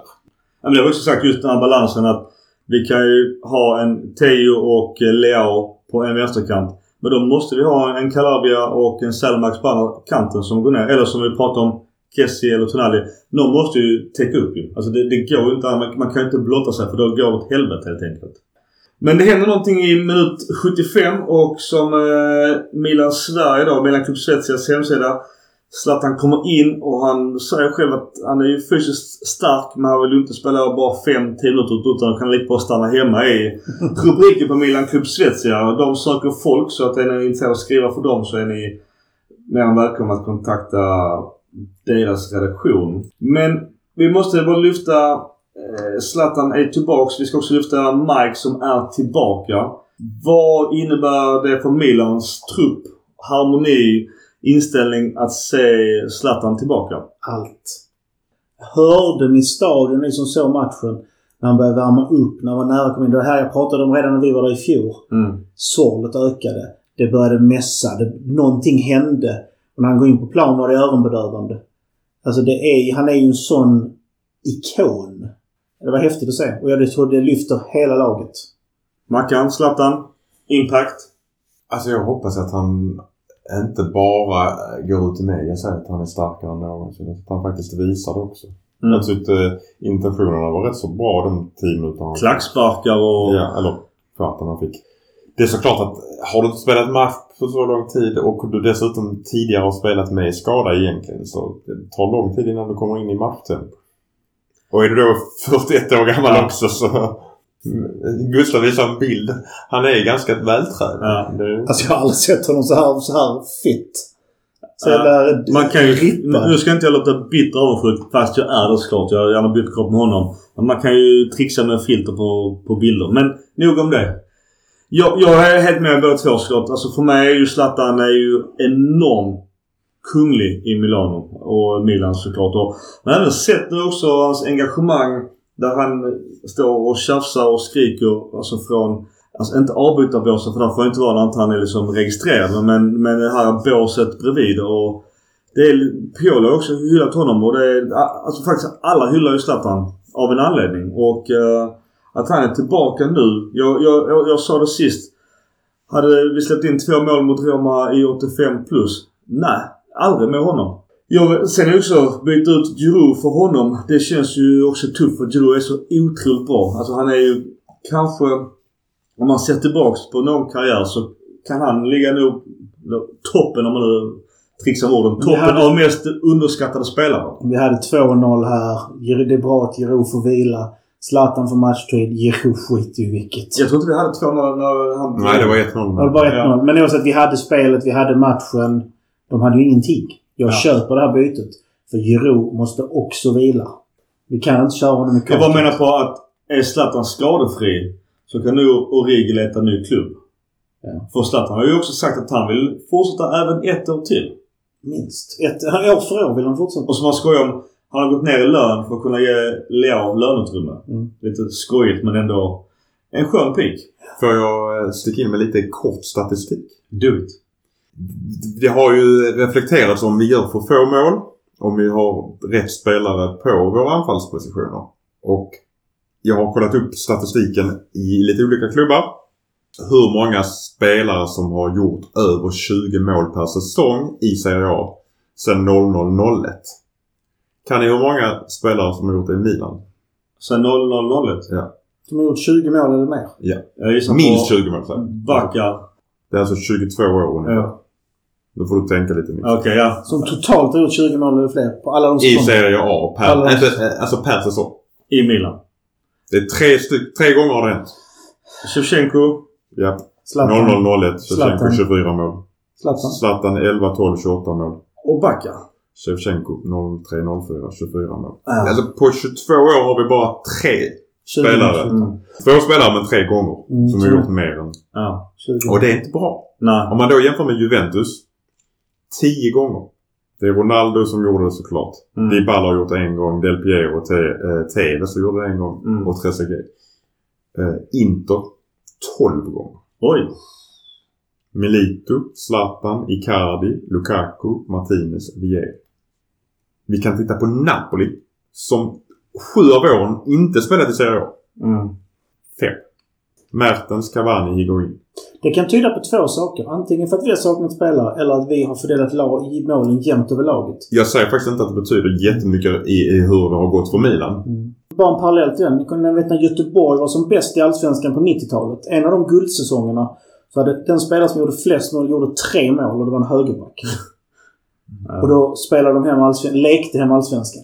Det, det kan betyda två saker. Absolut. Mm. Men jag har jämfört...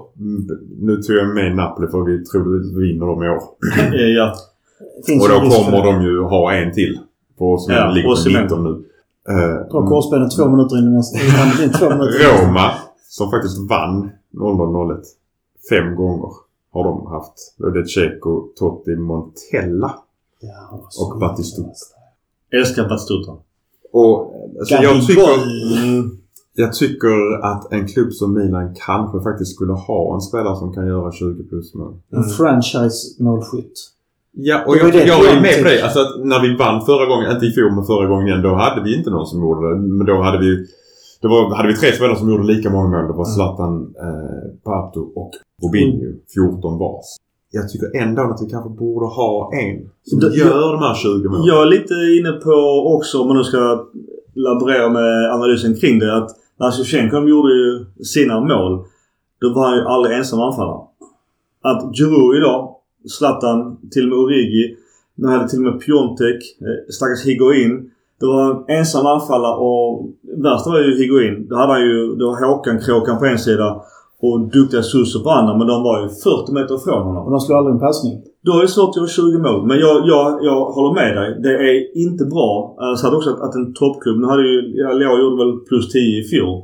Men jag, jag kan tycka att vi ska ha en spelare som gör 15 baljor varje år. Mm. Och jag håller med dig. Iguain hade ju gjort det. Han, han började med fem mål på sju matcher eller vad det var. Han gjorde väl 9 på 15 tror jag. Ja. Jag menar, han var på väg emot och sen slutade de passa honom. Så, men, eh, Mobbing. ja men det kändes nästan när de såg matcherna. Men eh, vi, vi behöver en franchise-spelare och det var därför jag kände att det var så viktigt att få in en stabil, bra anfallare som kan avlasta nu. En ny ung. Och där gillar jag ju ryktena. Nu går jag före mycket att det ryktas om Skamacka till nästa år. Honom jag vill ha in i mitt lagbygge. Eller Thuram som jag ville... Eller Thuram. Men jag tror att Skamacka är mycket bättre. Du får en italienare. Ja. Du får en etablerad målskytt. Det, alltså bara det och, och ska vi nu prata om att sälja souvenirer så har du en italienare säljer du fler tröjor. Det är bara att inse i Italien. Så jag tänker få in Skamacka som franchise-anfallare som lärs upp av Zlatan och Giroud. Det hade Alltså. varit det bästa för honom. Men jag får ringa. Bra take Mackan. All, all sån statistik är ju alltid intressant och, och det är ju ett problem. Alltså som du säger, varför har vi inte haft en, en 20-bombare på... Alltså vi pratar Shevchenko. Det var ju... Det känns som det var väldigt länge sedan han spelade. Jag kan väl säga att det var ännu mer imponerande att göra 24 mål på den tiden. För Ja. då var ju, ser jag mycket målsnålare än Ja. är idag. Jag har ju sagt det lite för att provocera men jag har, vidhåller ändå att när man pratar så med polare och sociala medier och liknande. Att jag säger alltid att Shevchenko är den mest kompletta anfallaren av alla någonsin. Han var bra på allt. Han kan inte vara världsbäst på något som Messi och dribblar, Zlatan på taget och etc. Men han var mest kompletta anfallaren. Jag, jag, jag, jag, jag har inte hört någon vettig person säga emot. Eh, Ronaldo. Efter, den, den, efter, riktiga, ja. den riktiga Ronaldo håller jag högre. Ja, men, ja, men då, då, då, Van Basten. ja. Ronaldo, ja. Men då väger jag också in skadehistoriken. Då är du inte komplett. Då är du inte fysiskt komplett. Shevchenko var aldrig skadad nästan. Det var inte Pelé heller. Nej men det, det var Pelé... Alltså, det, det var annan sport på den tiden. Alltså jag... Nu ska inte sidospåra men jag var med på Shevchenko. Gunnar Gren. Man skulle alltid. Alltså varje chans man har att lyfta Shevchenko så ska man göra det. Gunnar Gren. Jo. Shevchenko är värd alla, lovord. Ja. Jag håller med dig. Ja, alla. Absolut. Det var det egentligen ville ha sagt. Vi håller inte honom som bäst genom tiden. Nej jag sa kom mest komplett. Uh, ja. En av dem, absolut. Eh, vi pratar Leo och han gör ju faktiskt målpass. Eh, postmannen gör ju en snygg eh, chip. Dessförinnan har han faktiskt... Var det, var det Giroud som hade missat sin chip också mot Musso? Mm. Det är en bra räddning. Ja, Giroud det- hade, också missat det. Jag Giroud missade sin Ja. chip. Ja, precis. Och... Jag tyckte det var Leao. Förlåt, förlåt. Även Leo gjorde passen till Messias. Ja. Eh, återigen att vi är ju ineffektiva men här gör vi faktiskt egentligen två mål. Och vi håller återigen eh, nollan. Från då eh, minut 30 eller fan det var mot Inter. Så hela matchen mot Torino, Tottenham, Monza och Atalanta. Så det börjar bli ganska många minuter vi har hållit nollan. Så det måste vi jävla cred defensivt. Absolut. Mm. Det, om det är systembytet i sig själv eller något annat som har gjort det, det, det låter jag vara osagt. Vilka är våra tre bästa mittbackar säger ni? Nu, Just nu? Jag måste säga det- är en av dem. Ja, Kal- Kalulu, Thiao och, och Tomori för tillfället. Ja. För Kjär har inte kommit in i det efter sin skada. Jag tyckte han var jäkligt bra när han kom in mot eh, den här förlustmatchen vi hade. Ja, alltså han, jag säger inte att den är dålig men om jag skulle säga formmässigt just Ja. nu så är ju de... Mm. Kalulu Och Kalulu måste vi höja Ja, igen för att ja. eh, han har varit väldigt bra de senaste Mycket bra. Jag håller Kjär snäppet högre över Kalulu men just nu med tanke på formen så för- förstår jag att Kalulu spelar. Fråga annars eh, Mike. Super-Mike eh, är inne direkt och dominerar efter lång skada trots att Tatarusana har gjort riktigt bra matcher dessförinnan. Nu eh, är det Pioli som tar ut laget men kan du fråga, var det rätt av Pioli att våga chansa eller var det bara så solklart att Mike då som styr ställer Han måste ju få matchen. Mm. Och jag tror det är bra för Tatarusano att få, att få vila nu. Han, eh, jag tror inte han hade fortsatt den här formen. Som sagt, han är en avbytarmålvakt. Han ska inte göra så många matcher i rad. Det, det märks på tippen. Så hur ska Mike få, få upp formen om han inte får spela? Och vi behöver honom bortamatchen mot Tottenham i, i jättebra form. Ja. Atalanta-matchen, det är ju ett lag som är så duktiga offensivt. Nu, nu hade de, hade de 0-10. Nu pratar vi väl sen om expected goals för jag, jag personligen tycker det hittar på. Men det säger någonting om Atalanta och hur vi utklassar dem. Att de hade 0-10 expected goals. De eh, har aldrig haft så lågt sen man började mäta expected goals. Gasperini var inte helt nöjd efter matchen för de hade ju faktiskt Alltså verkligen ingenting mot Milan. Alltså. Han kastade en macka på Milan-fansen. Jag vet inte om du har sett den videon. han, han satt i sin bil och blev hånad av Milan-fans. Då rullar han ner utan att kasta en macka på dem. Det är helt fantastiskt att han får ut det för det genom passagerarfönstret. Han tyckte, kör- han tyckte de såg hungriga ut. Han sa bjuda bjuda på käk. Han får ju äta upp sin dans när de vann med 5-0. Han ska ha skiten. Ja, ja, ja, ja. Det jag ska säga att eh, återigen 72 200 så det är över 70 igen. Det är bra klirr i kassan. Och att eh, inför matchen så var det mycket snack om... Eh, han är norrman, han är inte dansk. Eller är han dansk? Höjlund. Norman. Att han är är ju en spelare som Milan också har på sin radar. Ung framtidsspelare. Thiago hade honom i bakfickan. Ja, Hela matchen. ja. Alltså det, det var ju stängt. Alltså han, jag vet inte om han började gråta. Alltså Förlåt, han är dansk. Ja, jag har också mig det. Mm. Och egentligen även då Lockman också som att en av seriens bättre spelare. Också Jag var orolig utredd. för han ja. har ju en bra form. Helt utredd, det, var... Jag vet inte om... Man ska inte säga så. För jag tror nog att det var vi som gjorde dem dåliga. Ja. Och inte att de hade en dålig dag. Jag var orolig för att Atalanta tappade ju poäng omgång innan. Jag bara så fan nu kommer de hungriga till San Siro men de har ju faktiskt eh, seglat bort lite. De har ju, just nu efter den matchen så har faktiskt de halkat ner till sjätteplatsen. Så det, det är ju tight. Alltså Ja, det är inte klara. många poäng som skiljer mellan andra Nej. och, och sjätte plats. Inter leder eller tvåa på målskillnad. De har ju 16 plus. Vi har 11 plus. Eh, vi har 47, de har 47. Sen Lazio är 4 på 45. Roma 44. Atalanta är 41. Så det, det, det är tufft. De har halkat två matcher där. Det jobbiga är däremot att Juventus, de jävla kräken, är uppe på 35 poäng på sjunde platsen. Ja, det är jättejobbigt om de får tillbaka sina Ja. poäng och överklagandet går igenom. Mm. Usch, ja. Nej, de är 12 poäng efter. Det, det är bra. De ska ju inte ta igen det.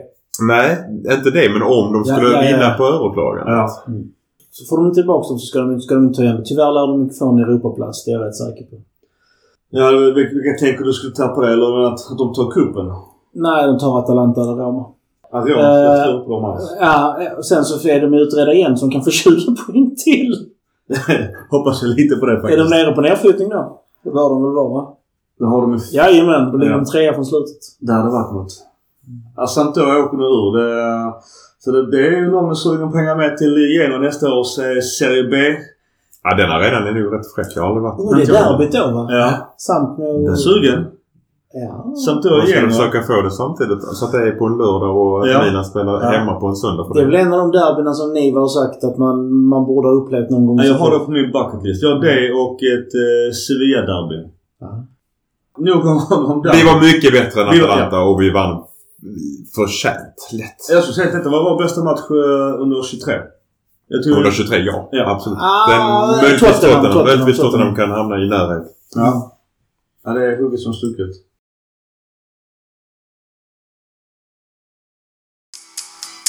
På tal vi pratar Europaplats liknande. Kalulu, han stack ut hakan. Ofta brukar man få en smäll när man gör det så hoppas att det inte blir så men han... Vi har inte slagit dig än. Nej. Även fast du förtjänar det för två säsonger. Jag köra många smällar. Mhm. Men vi gick ju till Champions League då ju. Det var inte det du sa. Vad sa jag? Att Du sa när vi var vintermästare att vi kommer att vinna detta. Jaha. Ja, farligt. farligt. I alla fall Kalulu han säger att det är 98% att vi kommer att kvalificera oss till Champions League. Då tredje året i rad. Malini vill ha fem år i rad innan han börjar leverera på ett annat sätt. Eh, Varför säger Kalulu det här? Eller är det spex? Vänta, jag ska ringa och kolla. ja! Hallå! Det är inte så många som följer på Twitter. Det är inte så mycket trafik så att jag försöker men... Du vet, det är taget ur en intervju ur sitt sammanhang Ja. också. Så att det där... Jag skulle se frågan innan jag analyserar Ja, det svaret. precis. Ja. Så Hur stor chans tror du det är att ni klarar Champions League? eh? precis. Och så kan man vända det till att ja, men, vi kommer gå vidare till 98. Ja. Mm. Jag tror det. Till, alltså, ja, nej. Costa Curta var ute och, eh, på tal om spex, och sa att han var gråtfärdig nu när Zlatan hade slagit hans rekord. Vad är det för rekord man kan vi prata om? Att han är den äldsta utespelaren som någonsin har spelat i Serie A. Är det I så? Milan. I Milan, ja. I Milan, ja. ja. Men du, Nej, Serie A. I Serie A? Serie A. Står klart tydligt. Så ja. Hur Så fan gammal var Totti? Nej, men han var inte så gammal. Nej, Okej, ja, men, innan, det, men Buffon har ju varit äldre. ja. Så att Zlatan är då 41 år och 146 dagar.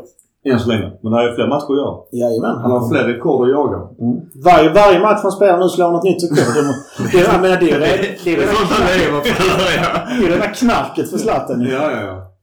Han är ute efter rekord. Det har han ju sagt och det, och det är ju bara bra för oss ju. Men är det någon som har sett filmen äh, Asterix? Nej. Min, mina kompisar hade sett den och sa att han har en tröja under den här rustningen som är röd och svart. Alltså, kul. Och det, alltså han har sagt att det är tydligt en... en alltså en här, en, ja, ja, det är en Ja. Milan-tröja. Det Ja, ska okej. man kunna se också. Så. Ja, kul. Vi såg faktiskt filmen den där uh, Jag är Zlatan. Ja. Min son har velat se den jättelänge så har vi bara glömt bort och så hyrde vi den nu när vi var sjuka. Den är svinbra. Den är faktiskt mycket Ja. bättre än jag trodde. Nej men jag gillar alltså den jag tyckte den var bra. Ja, jag tycker den är jättebra. Alltså jag, visst jag vill alltid ha minst en timme till för att man är en nörd. Precis. Men jag hade velat haft en timme till. Lägg eh, ut den bilden. Jag tror inte det är en Milan-tröja men det är en röd och svartrandig tåga. ja, Ja men alltså det är klart att du, du det, det där skriker ju Milan om det ju. Det är klart att det. Det är en Milan-tröja. Ja. Eh, Men min poäng var att det var så kul. Okej. Det är ju en Milan-tröja! Visst är det? Ja, klart. Du har dina ränder där mitt Ja, i ja, alla det fall. är det är ränder. Absolut. Det kan lika väl vara Bournemouth. Nej, nej, nej, nej. Det skulle kunna vara Brommapojkar Ja, men troligtvis. Exakt! Eslövs BK har också röd-svartrandigt. Ja, det har de ju. Min take var att det var kul att Costa Curta spexade som fan och han var ju såklart jätteglad för Zlatan och hade gratulerat honom. Uh, Billy Costa Curta är ju en legend utan dess like. Så Mackan, ska vi glida in på lite ekonomi? Ja, det är ju ingenting sådär officiellt klart än. Men det är, det är lite siffror som har kommit ut med att vi... Vi har en ny direktör. Ja, det är en ny. Jaha, jag trodde du ville ha siffror. Men Ja. det ville du inte. Vi har en ny eh, chef för finanserna, administration och liknande. Varför blev inte du den eh, personen? Ja, Jag sökte inte det. Jag, Glömde det du din jag hade det LinkedIn? så bra. Ja, jag glömde din LinkedIn. Man kan tacka nej. Ja, precis. Eh, Men jag har eh, faktiskt gillat många Milan-inlägg på LinkedIn och Ja, hänvisat till oss. ja gött. Det gör jag också ibland. Eh, Men i alla fall vi har fått en ny som heter Cochirio Stefano. Yes. Och han har väl tidigare jobbat f- för, om jag minns rätt så har han väl delvis jobbat för eh, vår gamla hedgefond innan. Elliot. Ja. Precis, han har varit med i Elliot. Från Ja. 2015 så jobbar han för Elliot. Ja. Så att, Han eh, han har ju insyn i Ja. arbetet sedan tidigare. Så att det är väl bra. Det, det, jag gillar det att vi har en plan Ja. som bygger på vad vi har gjort tidigare. Så att man inte gör som United och byter allting efter varje år man har sparkat någon. Ja, precis. Vilket vi också gjorde ett tag. Jag bara hörde det klirra där med kalashuset började rasa. skulle gå in på lite siffror så verkar det ju att vår förlust blir mindre och mindre per år. Ja, du pratade, vi pratade med, med Peter Hallsberg på vår Milan Club Svezia-kompis. En, en tråd på, på Facebook. Alla får gå in och joina Milan Club Svezia, de som vill. Där är bra diskussioner. Men vad, vad, vad sägs i tråden då? Att 2019-2020 gjorde vi 200 miljoner euro i förlust. Alltså det är 2 miljarder kronor. 2021 var det 1 miljard, alltså 100 miljoner euro. Och 2021-2022 var det 66 miljoner.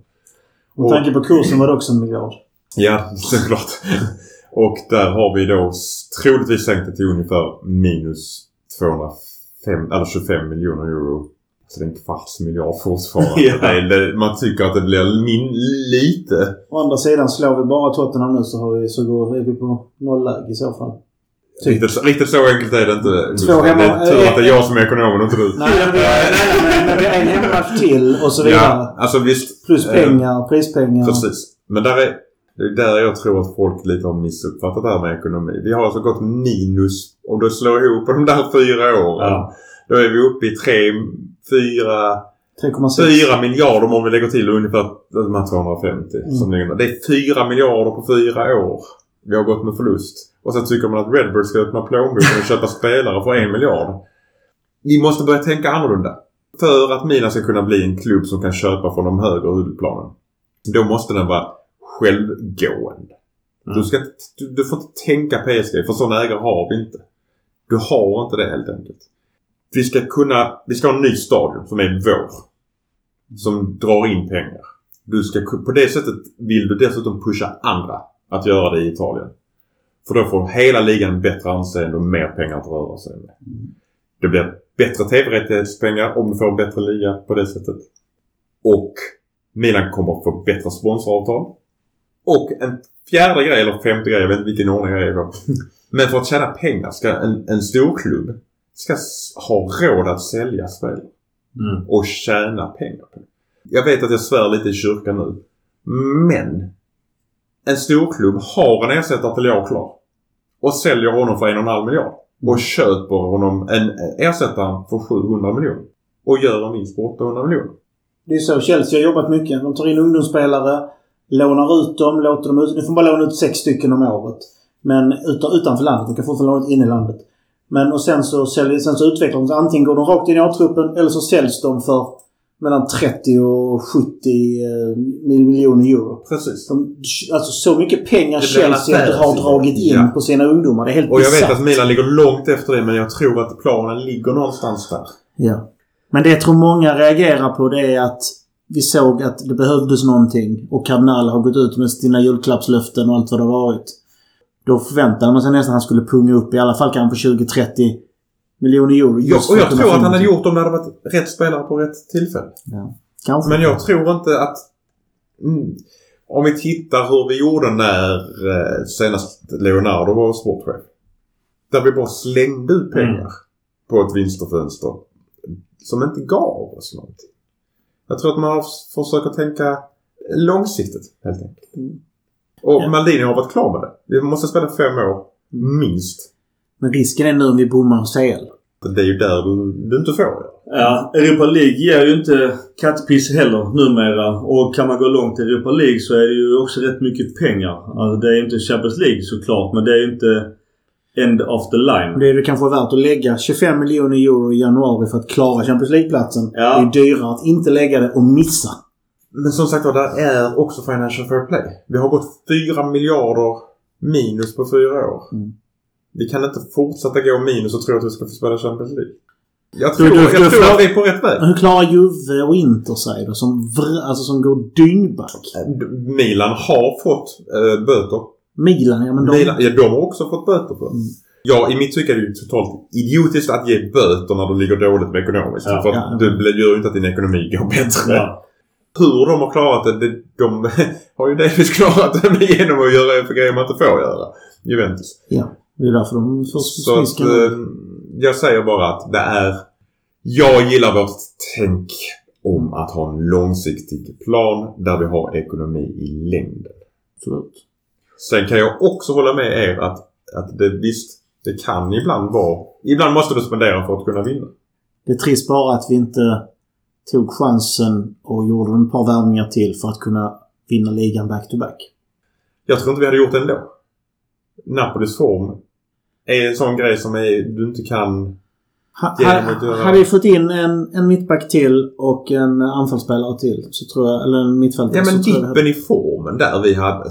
Hade vi fått det med en annan rotation? Ja, det är det som är inte. frågan. Alltså, när det, Man brukar ju säga det för att om ett mästarlag ska försvara sin titel så behöver du rekrytera en startspelare som kan konkurrera om startplats i varje lagdel.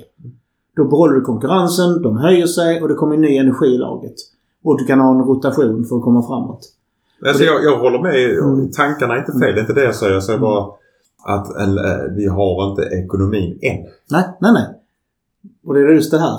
Men med ny ägare och det som vi pratade om innan.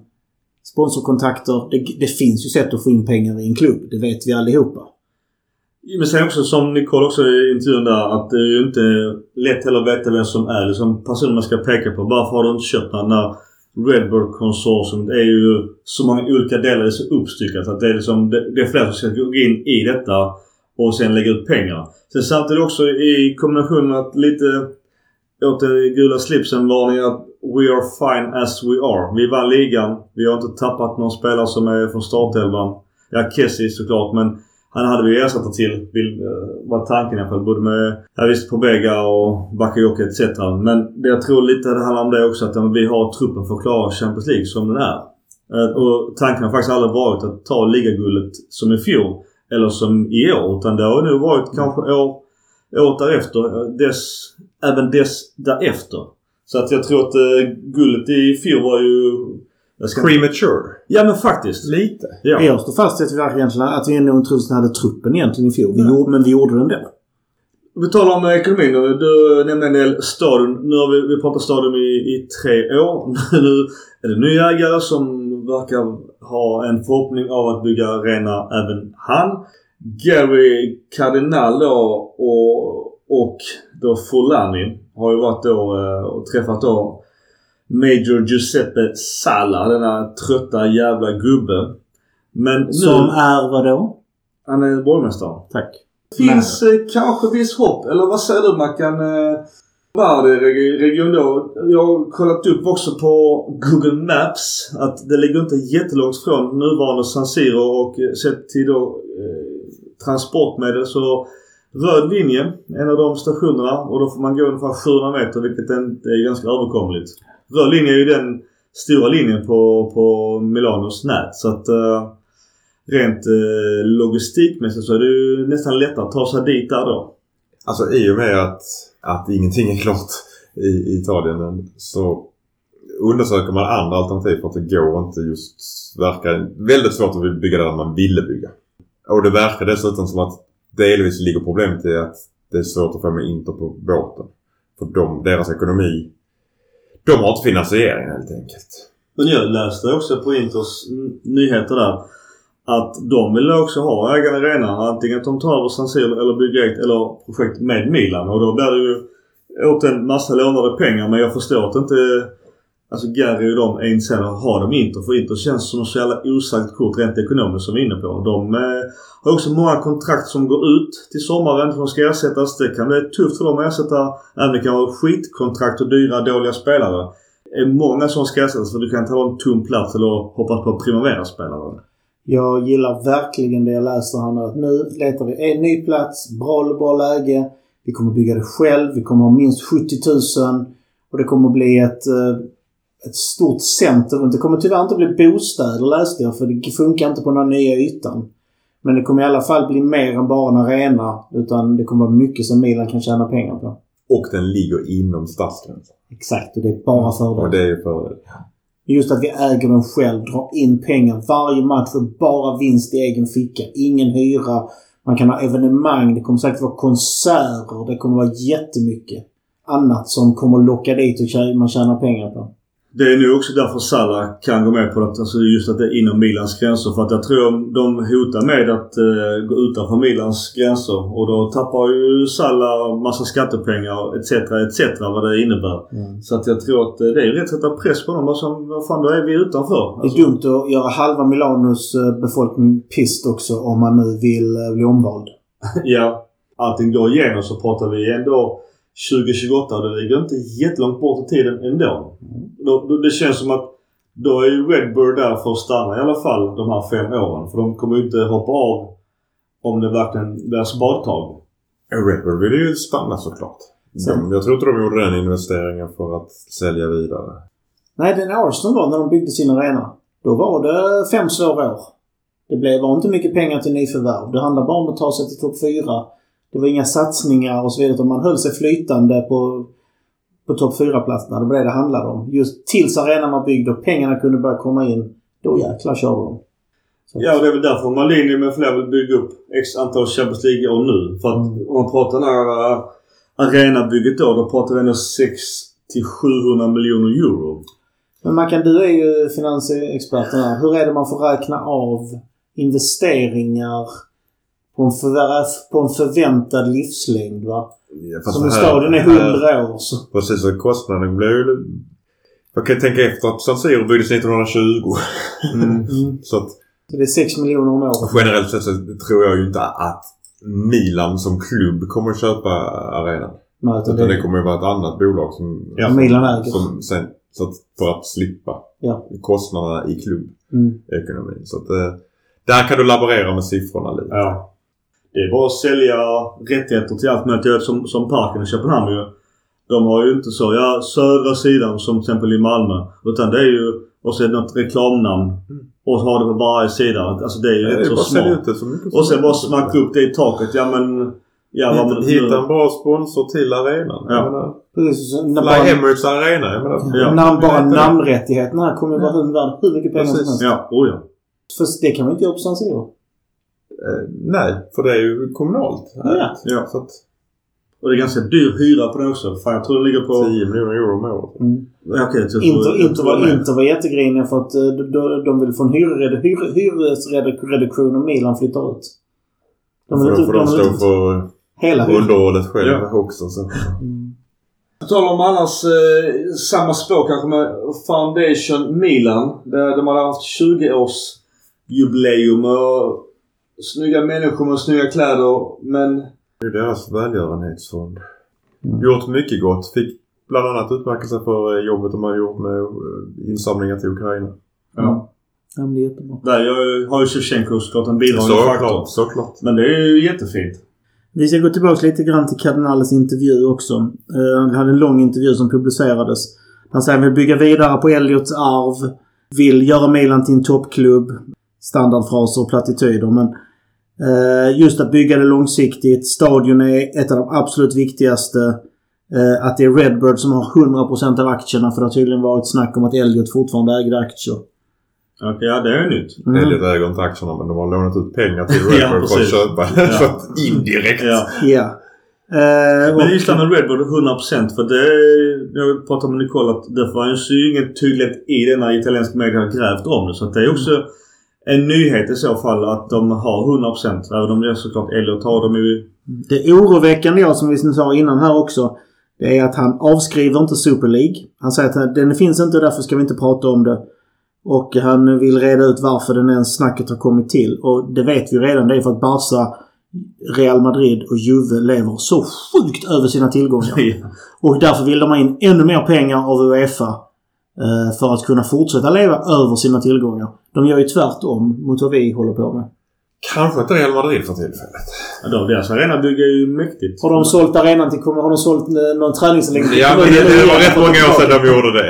Jo men hallå. Men- Kommunen ja. köper för två miljarder och sen skänker tillbaka Ja, absolut. Det är, Best deal det är såklart att det är ekonomiskt Det är bättre än Leksands trottoarbyte alltså. Men tydligen så har Atletico Madrid, eh, nu pratar vi historiskt många år tillbaka, så jag tror något krigstid i stort sett ju. Men där var ju deras major, borg- borgmästare, han var ju super Atletico-fan. Så han pumpade in pengar som fan i den klubben liksom. Ja. Men ja, det är historia. Men oavsett, de där tre klubbarna eh, famlar efter halmstrå nu för de vet att om de inte får igång någonting så kommer de troligtvis börja kursa. Ja, som Bayern sa, vi vill ha pengar för Lewandowski nu för att jag tror ni går kurs om inom fem år. Så vi vill ha pengar up front. Men det, men det är helt sjukt ändå att de tycker så mycket, tycker att de är så viktiga att de kan göra vad de vill och nu vill de få med resten av Europa på att göra vad de vill. Mm. Det är så jäkla gott att de fansen reste sig upp. Typ alla klubbar drog sig ur och stod upp mot den här jävla skiten. Men de- Uefa är inte perfekt. Men det är bättre än det här. Uefa är absolut inte perfekt. Men, men däremot eh, Super League-folket blev ju friade i rent juridiskt. Ja, de blev friade från att det var kriminellt att planera, eller att, man inte, att de kan bli straffade för att de hade planerat. Det blev de friade ifrån av en domstol i Spanien. Eh, De blev inte fri, friade från att om de bryter sig ut kan bli straffade för då faller de under Uefas regelverk. Det är två helt olika regelverk. Så det är inte kriminellt. De har gjort ingenting olagligt. Nej. Nej. Men du kan ju fortfarande bli straffad för att du avbryter ett avtal som du har med Uefa. Ja. Och det är där, det, den ligger fortfarande kvar. På tal om eh, kriminellt. Vi har tittat fråga, eller titt- lyssnarfråga just Juventus. Vi har inga nya update. Jag följer att eh, det är också vad som händer med Juventus. Det var ju snack om andra saker juridiskt sett. Men det är ingenting nytt som jag har i alla fall läst. Så att eh, vi får se. Vi pratar om, eh, jag vet inte, kanske 20 poäng till. Men, men det, det lär folk märka om det skulle hända. En intressant citat också från Cardinale. I didn't know the club, Milan alltså, until four to five years ago. Only Re- Real Madrid has more uh, CL titles. Ja. Han kände inte till Milan för fyra, fem år sedan. Men det är ändå bra att han vill satsa nu. Och det är inte så konstigt att det är där vi jobbar stenhårt på att öka, öka intresset för fotboll i USA. Och det finns säkert sjukt mycket mer vi kan göra. Och Ja. det bästa hade ju varit till exempel om, om Cardinal hade börjat prata med Serie A och få dem till att göra en grej för italiensk fotboll i USA. Mm. Så inte det bara på klubbnivå. Men Ja. typ, tänk, också då, jag menar att få en samarbetsklubb, till exempel eh, Washingtons eh, DC eller vad de heter. I, precis som, som City har med New York, eh, och alltså vissa av de här. Och Red Bull har något lag i USA. Det hade varit guld. Tänk att ha en samarbetsklubb där. Ja. Det, alltså sådana grejer är jätteviktiga. Kanske inte just Red Bull men ja, jag förstår Jag sa, Was- jag sa Washington. Ja. Men Red Bull har Jag också vet en faktiskt klubb inte vilka klubbar Red Bull äger i, alltså amerikanska klubbar de äger. Om de äger någon... De äger inga fotbollsklubbar tror jag kanske. Jag tror nog vi får se ett Milano-derby i New York ganska Men var de snart. inte involverade i... i något, var det något baseballlag de är involverade i? Var inte Red Sox eller White Sox? Ja, det kanske det var. Nej, nej, Red Sox är eh, FSG. Men är inte de med i FSG? Inte så. De äger en del av FSG. De är inte, är, är inte FSG. Jag får fan inte ha någonting med Red Sox. De här äger varandra till höger och vänster. De äger Fenway Sport. De, håller, de äger en del av Fenway Sports Group som äger Red Sox, Penguins och Liverpool. Men Redbird i sig... Ja, de räknas som att de är med alla de... Toulouse. Angry Bird. eller spelet.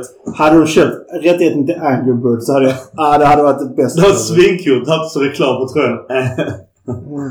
Yankee, de äger... Yankees. De är med i New York Yankees. Precis. Ja. Alltså man skulle kunna göra någon grej med det för Ja. att få upp det.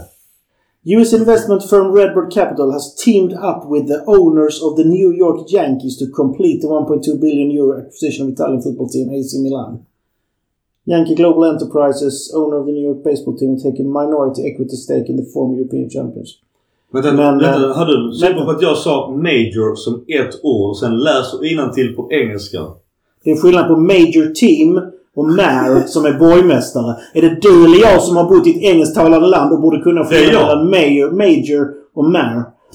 Va? Borgmästare. Ja. Uttalas inte Mayor. Mayor. Mm. Mayor. Mayor. Va? Ja. Mayor. Kör på. Vi ska inte prata... Vi ska inte ha engelsk lektion. Men Major Team är en helt annan sak. Ja, no shit. Eh, kort nyheter. Eh, kommit ut, eh, det kanske är lite rykte men det är Gazetten då ja, om att Dest har inte riktigt... Eh, jag tror att han känns kan, kanske kunna funka just i vår 3-4-3 lösning. Men han har inte riktigt eh, varit eh, jättebra på senare tid. Inte spelat jättemycket och nu är det redan diskussioner. Trots att, han är jänkare lite och ägare. Att han inte kommer köpas loss. I alla fall inte för 20 miljoner euro. Alltså det är så jäkla synd. För jag, jag såg vad han gjorde i Ajax. Jag såg han spelade i Barca. Han var hur bra, han var hur bra som helst i Ajax. Barca en honom. konkurrent. Ja, ja. Och alltså han har allt för en wingback. Ja. Men någonting... Jag vet inte, Det verkar vara någonting med de flesta nya spelare som kommer till oss. Jag tycker innan vi bara blåser honom helt eh, så tycker jag att han ska få prova sig i vårt 3-4-3 för att eh, jag tror att han är mycket sämre än Messias där. Man kan ha åsikt Dest. Nej, jag kan förstå om man eh, försöker hålla nere lönekostnaderna. Ja. Den känns... Han, han tjänar för mycket pengar. Mm. Och, och, Det, är Calabrias roll han ska ta. ja, om man och på tal om pengar, också rykten. Nu ska inte ta rykten men att eh, vad heter han jänkare, äh, äh, engelsmannen från Palace som är bossman. Wilfred Zaha. Ja. Det kan du väl säga direkt med tanke på vad han tjänar har vi väl ingen chans att signa honom i sommar. Nej, alltså dels är lönen skit. Då får han gå ner till typ en tredjedel av vad han tjänar nu. Ja. Sen är han över 30. Han har haft lite små, varit lite småskadad. Jag tror inte ens Milan tittar på honom. Nej. På tal om eh, då med rykte och då har vi vår du det, scoutchef i Jeffrey Moncada. Mackan, vad händer där? Det verkar som att eh, han har förlängt. Många har dragit... Hans kontrakt gick ut, går ut i sommar egentligen. Eh, och många har ju dragit honom och han har ju... Han har varit duktig en lång tid. Han vill vi inte tappa. PSG har varit ute och dragit. Ja, Vi borde kanske börja värva någon av de spelarna han vill ha också. Ja, faktiskt. Han har ju hittat ett par guldkorn och kommer ju troligtvis hitta ännu bättre guldkorn om, vi, om, om plånboken blir lite större. Så att det är jätteviktigt tycker jag. Ja. Men du hade också sagt någonting på tal om eh, målvakt. Att det verkar vara klart. Sportiello. Så att det gäller bekräftat. Det ska vara bekräftat. Det är bekräftat ja. Ja. Mm. Eh, Jag vet inte vi det är en jättebra. Bosman-övergång. Perfekt. Atalantas backup blir vår backup. Då kanske han är, kanske Tatarusano går ner som tredje målvakt om han får förlängning. Ja, jag tror han lämnar. Jag vet inte Jag tror, jag tror både Tatarusano och Mirante. Mirante går ut. Och så har vi köpt eh, Davis. Davis. Jag Ja, tror det inte vi. Ljungdahl kommer tillbaka heller. Så att jag tror att rollerna kommer att se ut så nästa Ja. säsong. också nyheter kort är att Calabria och Benazzo, det sa vi kanske innan, att de är tillbaka i träning och det är ju jävligt skönt så att också Benazzo som har ju varit kanske vår bättre spelare under 2023. Sen har jag en liten fråga till er på tal om, nu är det tidigt att ta rykte men det har kommit upp eh, Mauro Icardi till Milan. Vad säger ni spontant om det? Vi letar ändå en ny anfallare. Han är väldigt förknippad med Inter kanske. Hans fru Wanda är väl kanske inte någonting som man vill ha med på köpet men hon vill ju tillbaks. De, jag vet inte om de verkar ha lappat ihop sitt bråkiga äktenskap. Alltså en man som gör en bi- skriver sin biografi när han är 24. Nej tack. Ja, om, vi, om vi tar bort det osköna som person. Eh, fotbollsspelaren då? Nej det vill jag inte. Bakayoko har de där jävla mössorna. Han spelar fortfarande i klubben. Han öser ju mål i Galatasaray. 9 mål och 16 assist på 12 matcher. Ja, det är ju inte illa. Det är... Nej, alltså, det är, så, Sex är, han, är han 15. i form är han en fantastisk målgörare. Mm. Han gjorde, hade ju tre säsonger i Inter i rad där han gjorde över 20 mål. Så att, det är bara det att just det du var inne på innan. Det, det, det kan ju bli mycket kaos kring honom. Jag vet inte om Maldini Massara med fler vill ha det, den cirkusen som han innebär. Jag tror inte det är fel att ha lite för nu har vi massa skötsamma grabbar. Jag tror inte det har varit fel att få in honom. Det behövs någon som med en annan sinneslag. Om han kan foga in sig ändå i regelverket och eh, sådär så absolut. Men jag tar ju hellre Skamacka som vi pratade om innan. Alltså vi har vi Zlatan som ger honom en lavett om han Ja, sköter sig så kanske. Ja. Han har inte fått karatesparka någon på jättelänge. Nej, det är dags. Du vill ta sista hit and shit eh, lite kort. Eh, Jag kan börja. Min, eh, min hit är ju lite lättare denna, detta avsnittet. Vi har hållit nollan i väldigt många minuter. Vår nya uppställning 3-4-3 verkar redan ha satt sig. Spelare verkar bli bekväma med det. Och, eller ska jag 17 spelare verkar vara tillbaks. Så att det ser bra ut. Vi har uh, halvtidsledning mot Tottenham. Och, och de pengarna och vad det innebär. När eh, det kommer till shitten. Uh, ja, då får nästan leta den här gången. Vilket är ju positivt. Ja, alltså, jag, jag kan ta en bubblare. Det är ju nästan till synd om, om Tatarusano att, att han, när han faktiskt äntligen gör sig vettig och relevant i Milan, att han direkt blir petad. Det är ju självklart att Mike äntligen är tillbaks. För det är superhit bara det. Det är shit att, det, att Tatarusanos känslor blir sårade. Jag fick leta faktiskt. Det är ju... Underbart skönt att leta efter en shit just nu. Okej, jag kan ta en enkel shit. Det var att vi spelade skitdåligt mot Inter och förlorade derby. Det är alltid piss att förlora derby. Så den, den shiten är uppenbar. Okej, kör på. Det var så tyckte alltså det var värre att inte Rosanne blev ledsen än att vi förlorade derbyt. Jag kom inte på det med derbyt. Det var så länge sedan. 22.40. Micke börjar bli trött. Ja, faktiskt. Gurra, din hit en shit. Hitten är ju eh, att vi hittade rätt i den här uppställningen. Att det flyter på, att spelarna börjar leka. Det spelet vi har sett i de senaste matcherna är, har gått från mediokert och hafsigt till riktigt bra. Och det är skitkul att se. Den största hitten av allt är, och nu vågar jag nästan säga det, det är att det är på gång med ny stadion. Oj, du vågar säga Ja men det är enda anledningen till att Redbird är inne. De kommer jobba alltså seriöst för att få till det nu och jag tror det är bara en tidsfråga innan vi börjar se ordentliga besked. Även i Italien. Shitten är ju vår oförmåga att sätta de chanser vi har. Även om vi spelar bra fram till det sista. Vi behöver en, en Zlatan, en, em, alltså en riktig klinisk avslutare som petar in de där bollarna. Och det är det som är, vi saknar. Det är det steget vi har kvar. Den var lite bättre än min shit. Lite va? Mackan? Ja, alltså jag håller med dig om din shit. Det var vad jag hade tänkt att säga också. Även om jag då repeterar troligtvis shiten från 7-8 avsnitt tillbaka är att vi är så jävla ineffektiva. Det är shit. Verkligen shit. Onödigt. Det är onödigt. Spännande. Ja. Min plus-shit går väl då till att vi onödigt fick en svacka efter eh, Roma-matchen. Det- Det var ju förståeligt men inte... Det var väldigt dumt i tid också. Också onödigt. Ja, hitten. Eh, jag får spela vidare på det för att det var ungefär det jag hade tänkt säga också med, med att vi faktiskt har lyckats komma tillbaka till det ser ut som att vi har kul på planen. Vi pressar på det sättet som jag har efterlyst länge. Och att vi faktiskt ser att vi som ett lag arbetar oss framåt. Sen tar vi en gemensam plushit. Vi leder mot Tottenham. Ja. Jag vågar inte säga någonting. Nej. Jag vet inte om du märkte det. Nej, jag vågar inte heller säga men... Ska vi nämna någonting kort vad vi tror om Nej, äh, returen? nej. Nej. Vi brukar vilja säga vi pratar framtiden men jag... Man Ja. vågar inte jinxa. Vi Ja men eh, vi tar en gissning. Vad tror vi det blir i returen? Jag tror att det blir 1-1. Man kan. Milan vinner med 2-0. Vinner de två? Milan vinner med Borta? 2-0. Borta. Uff.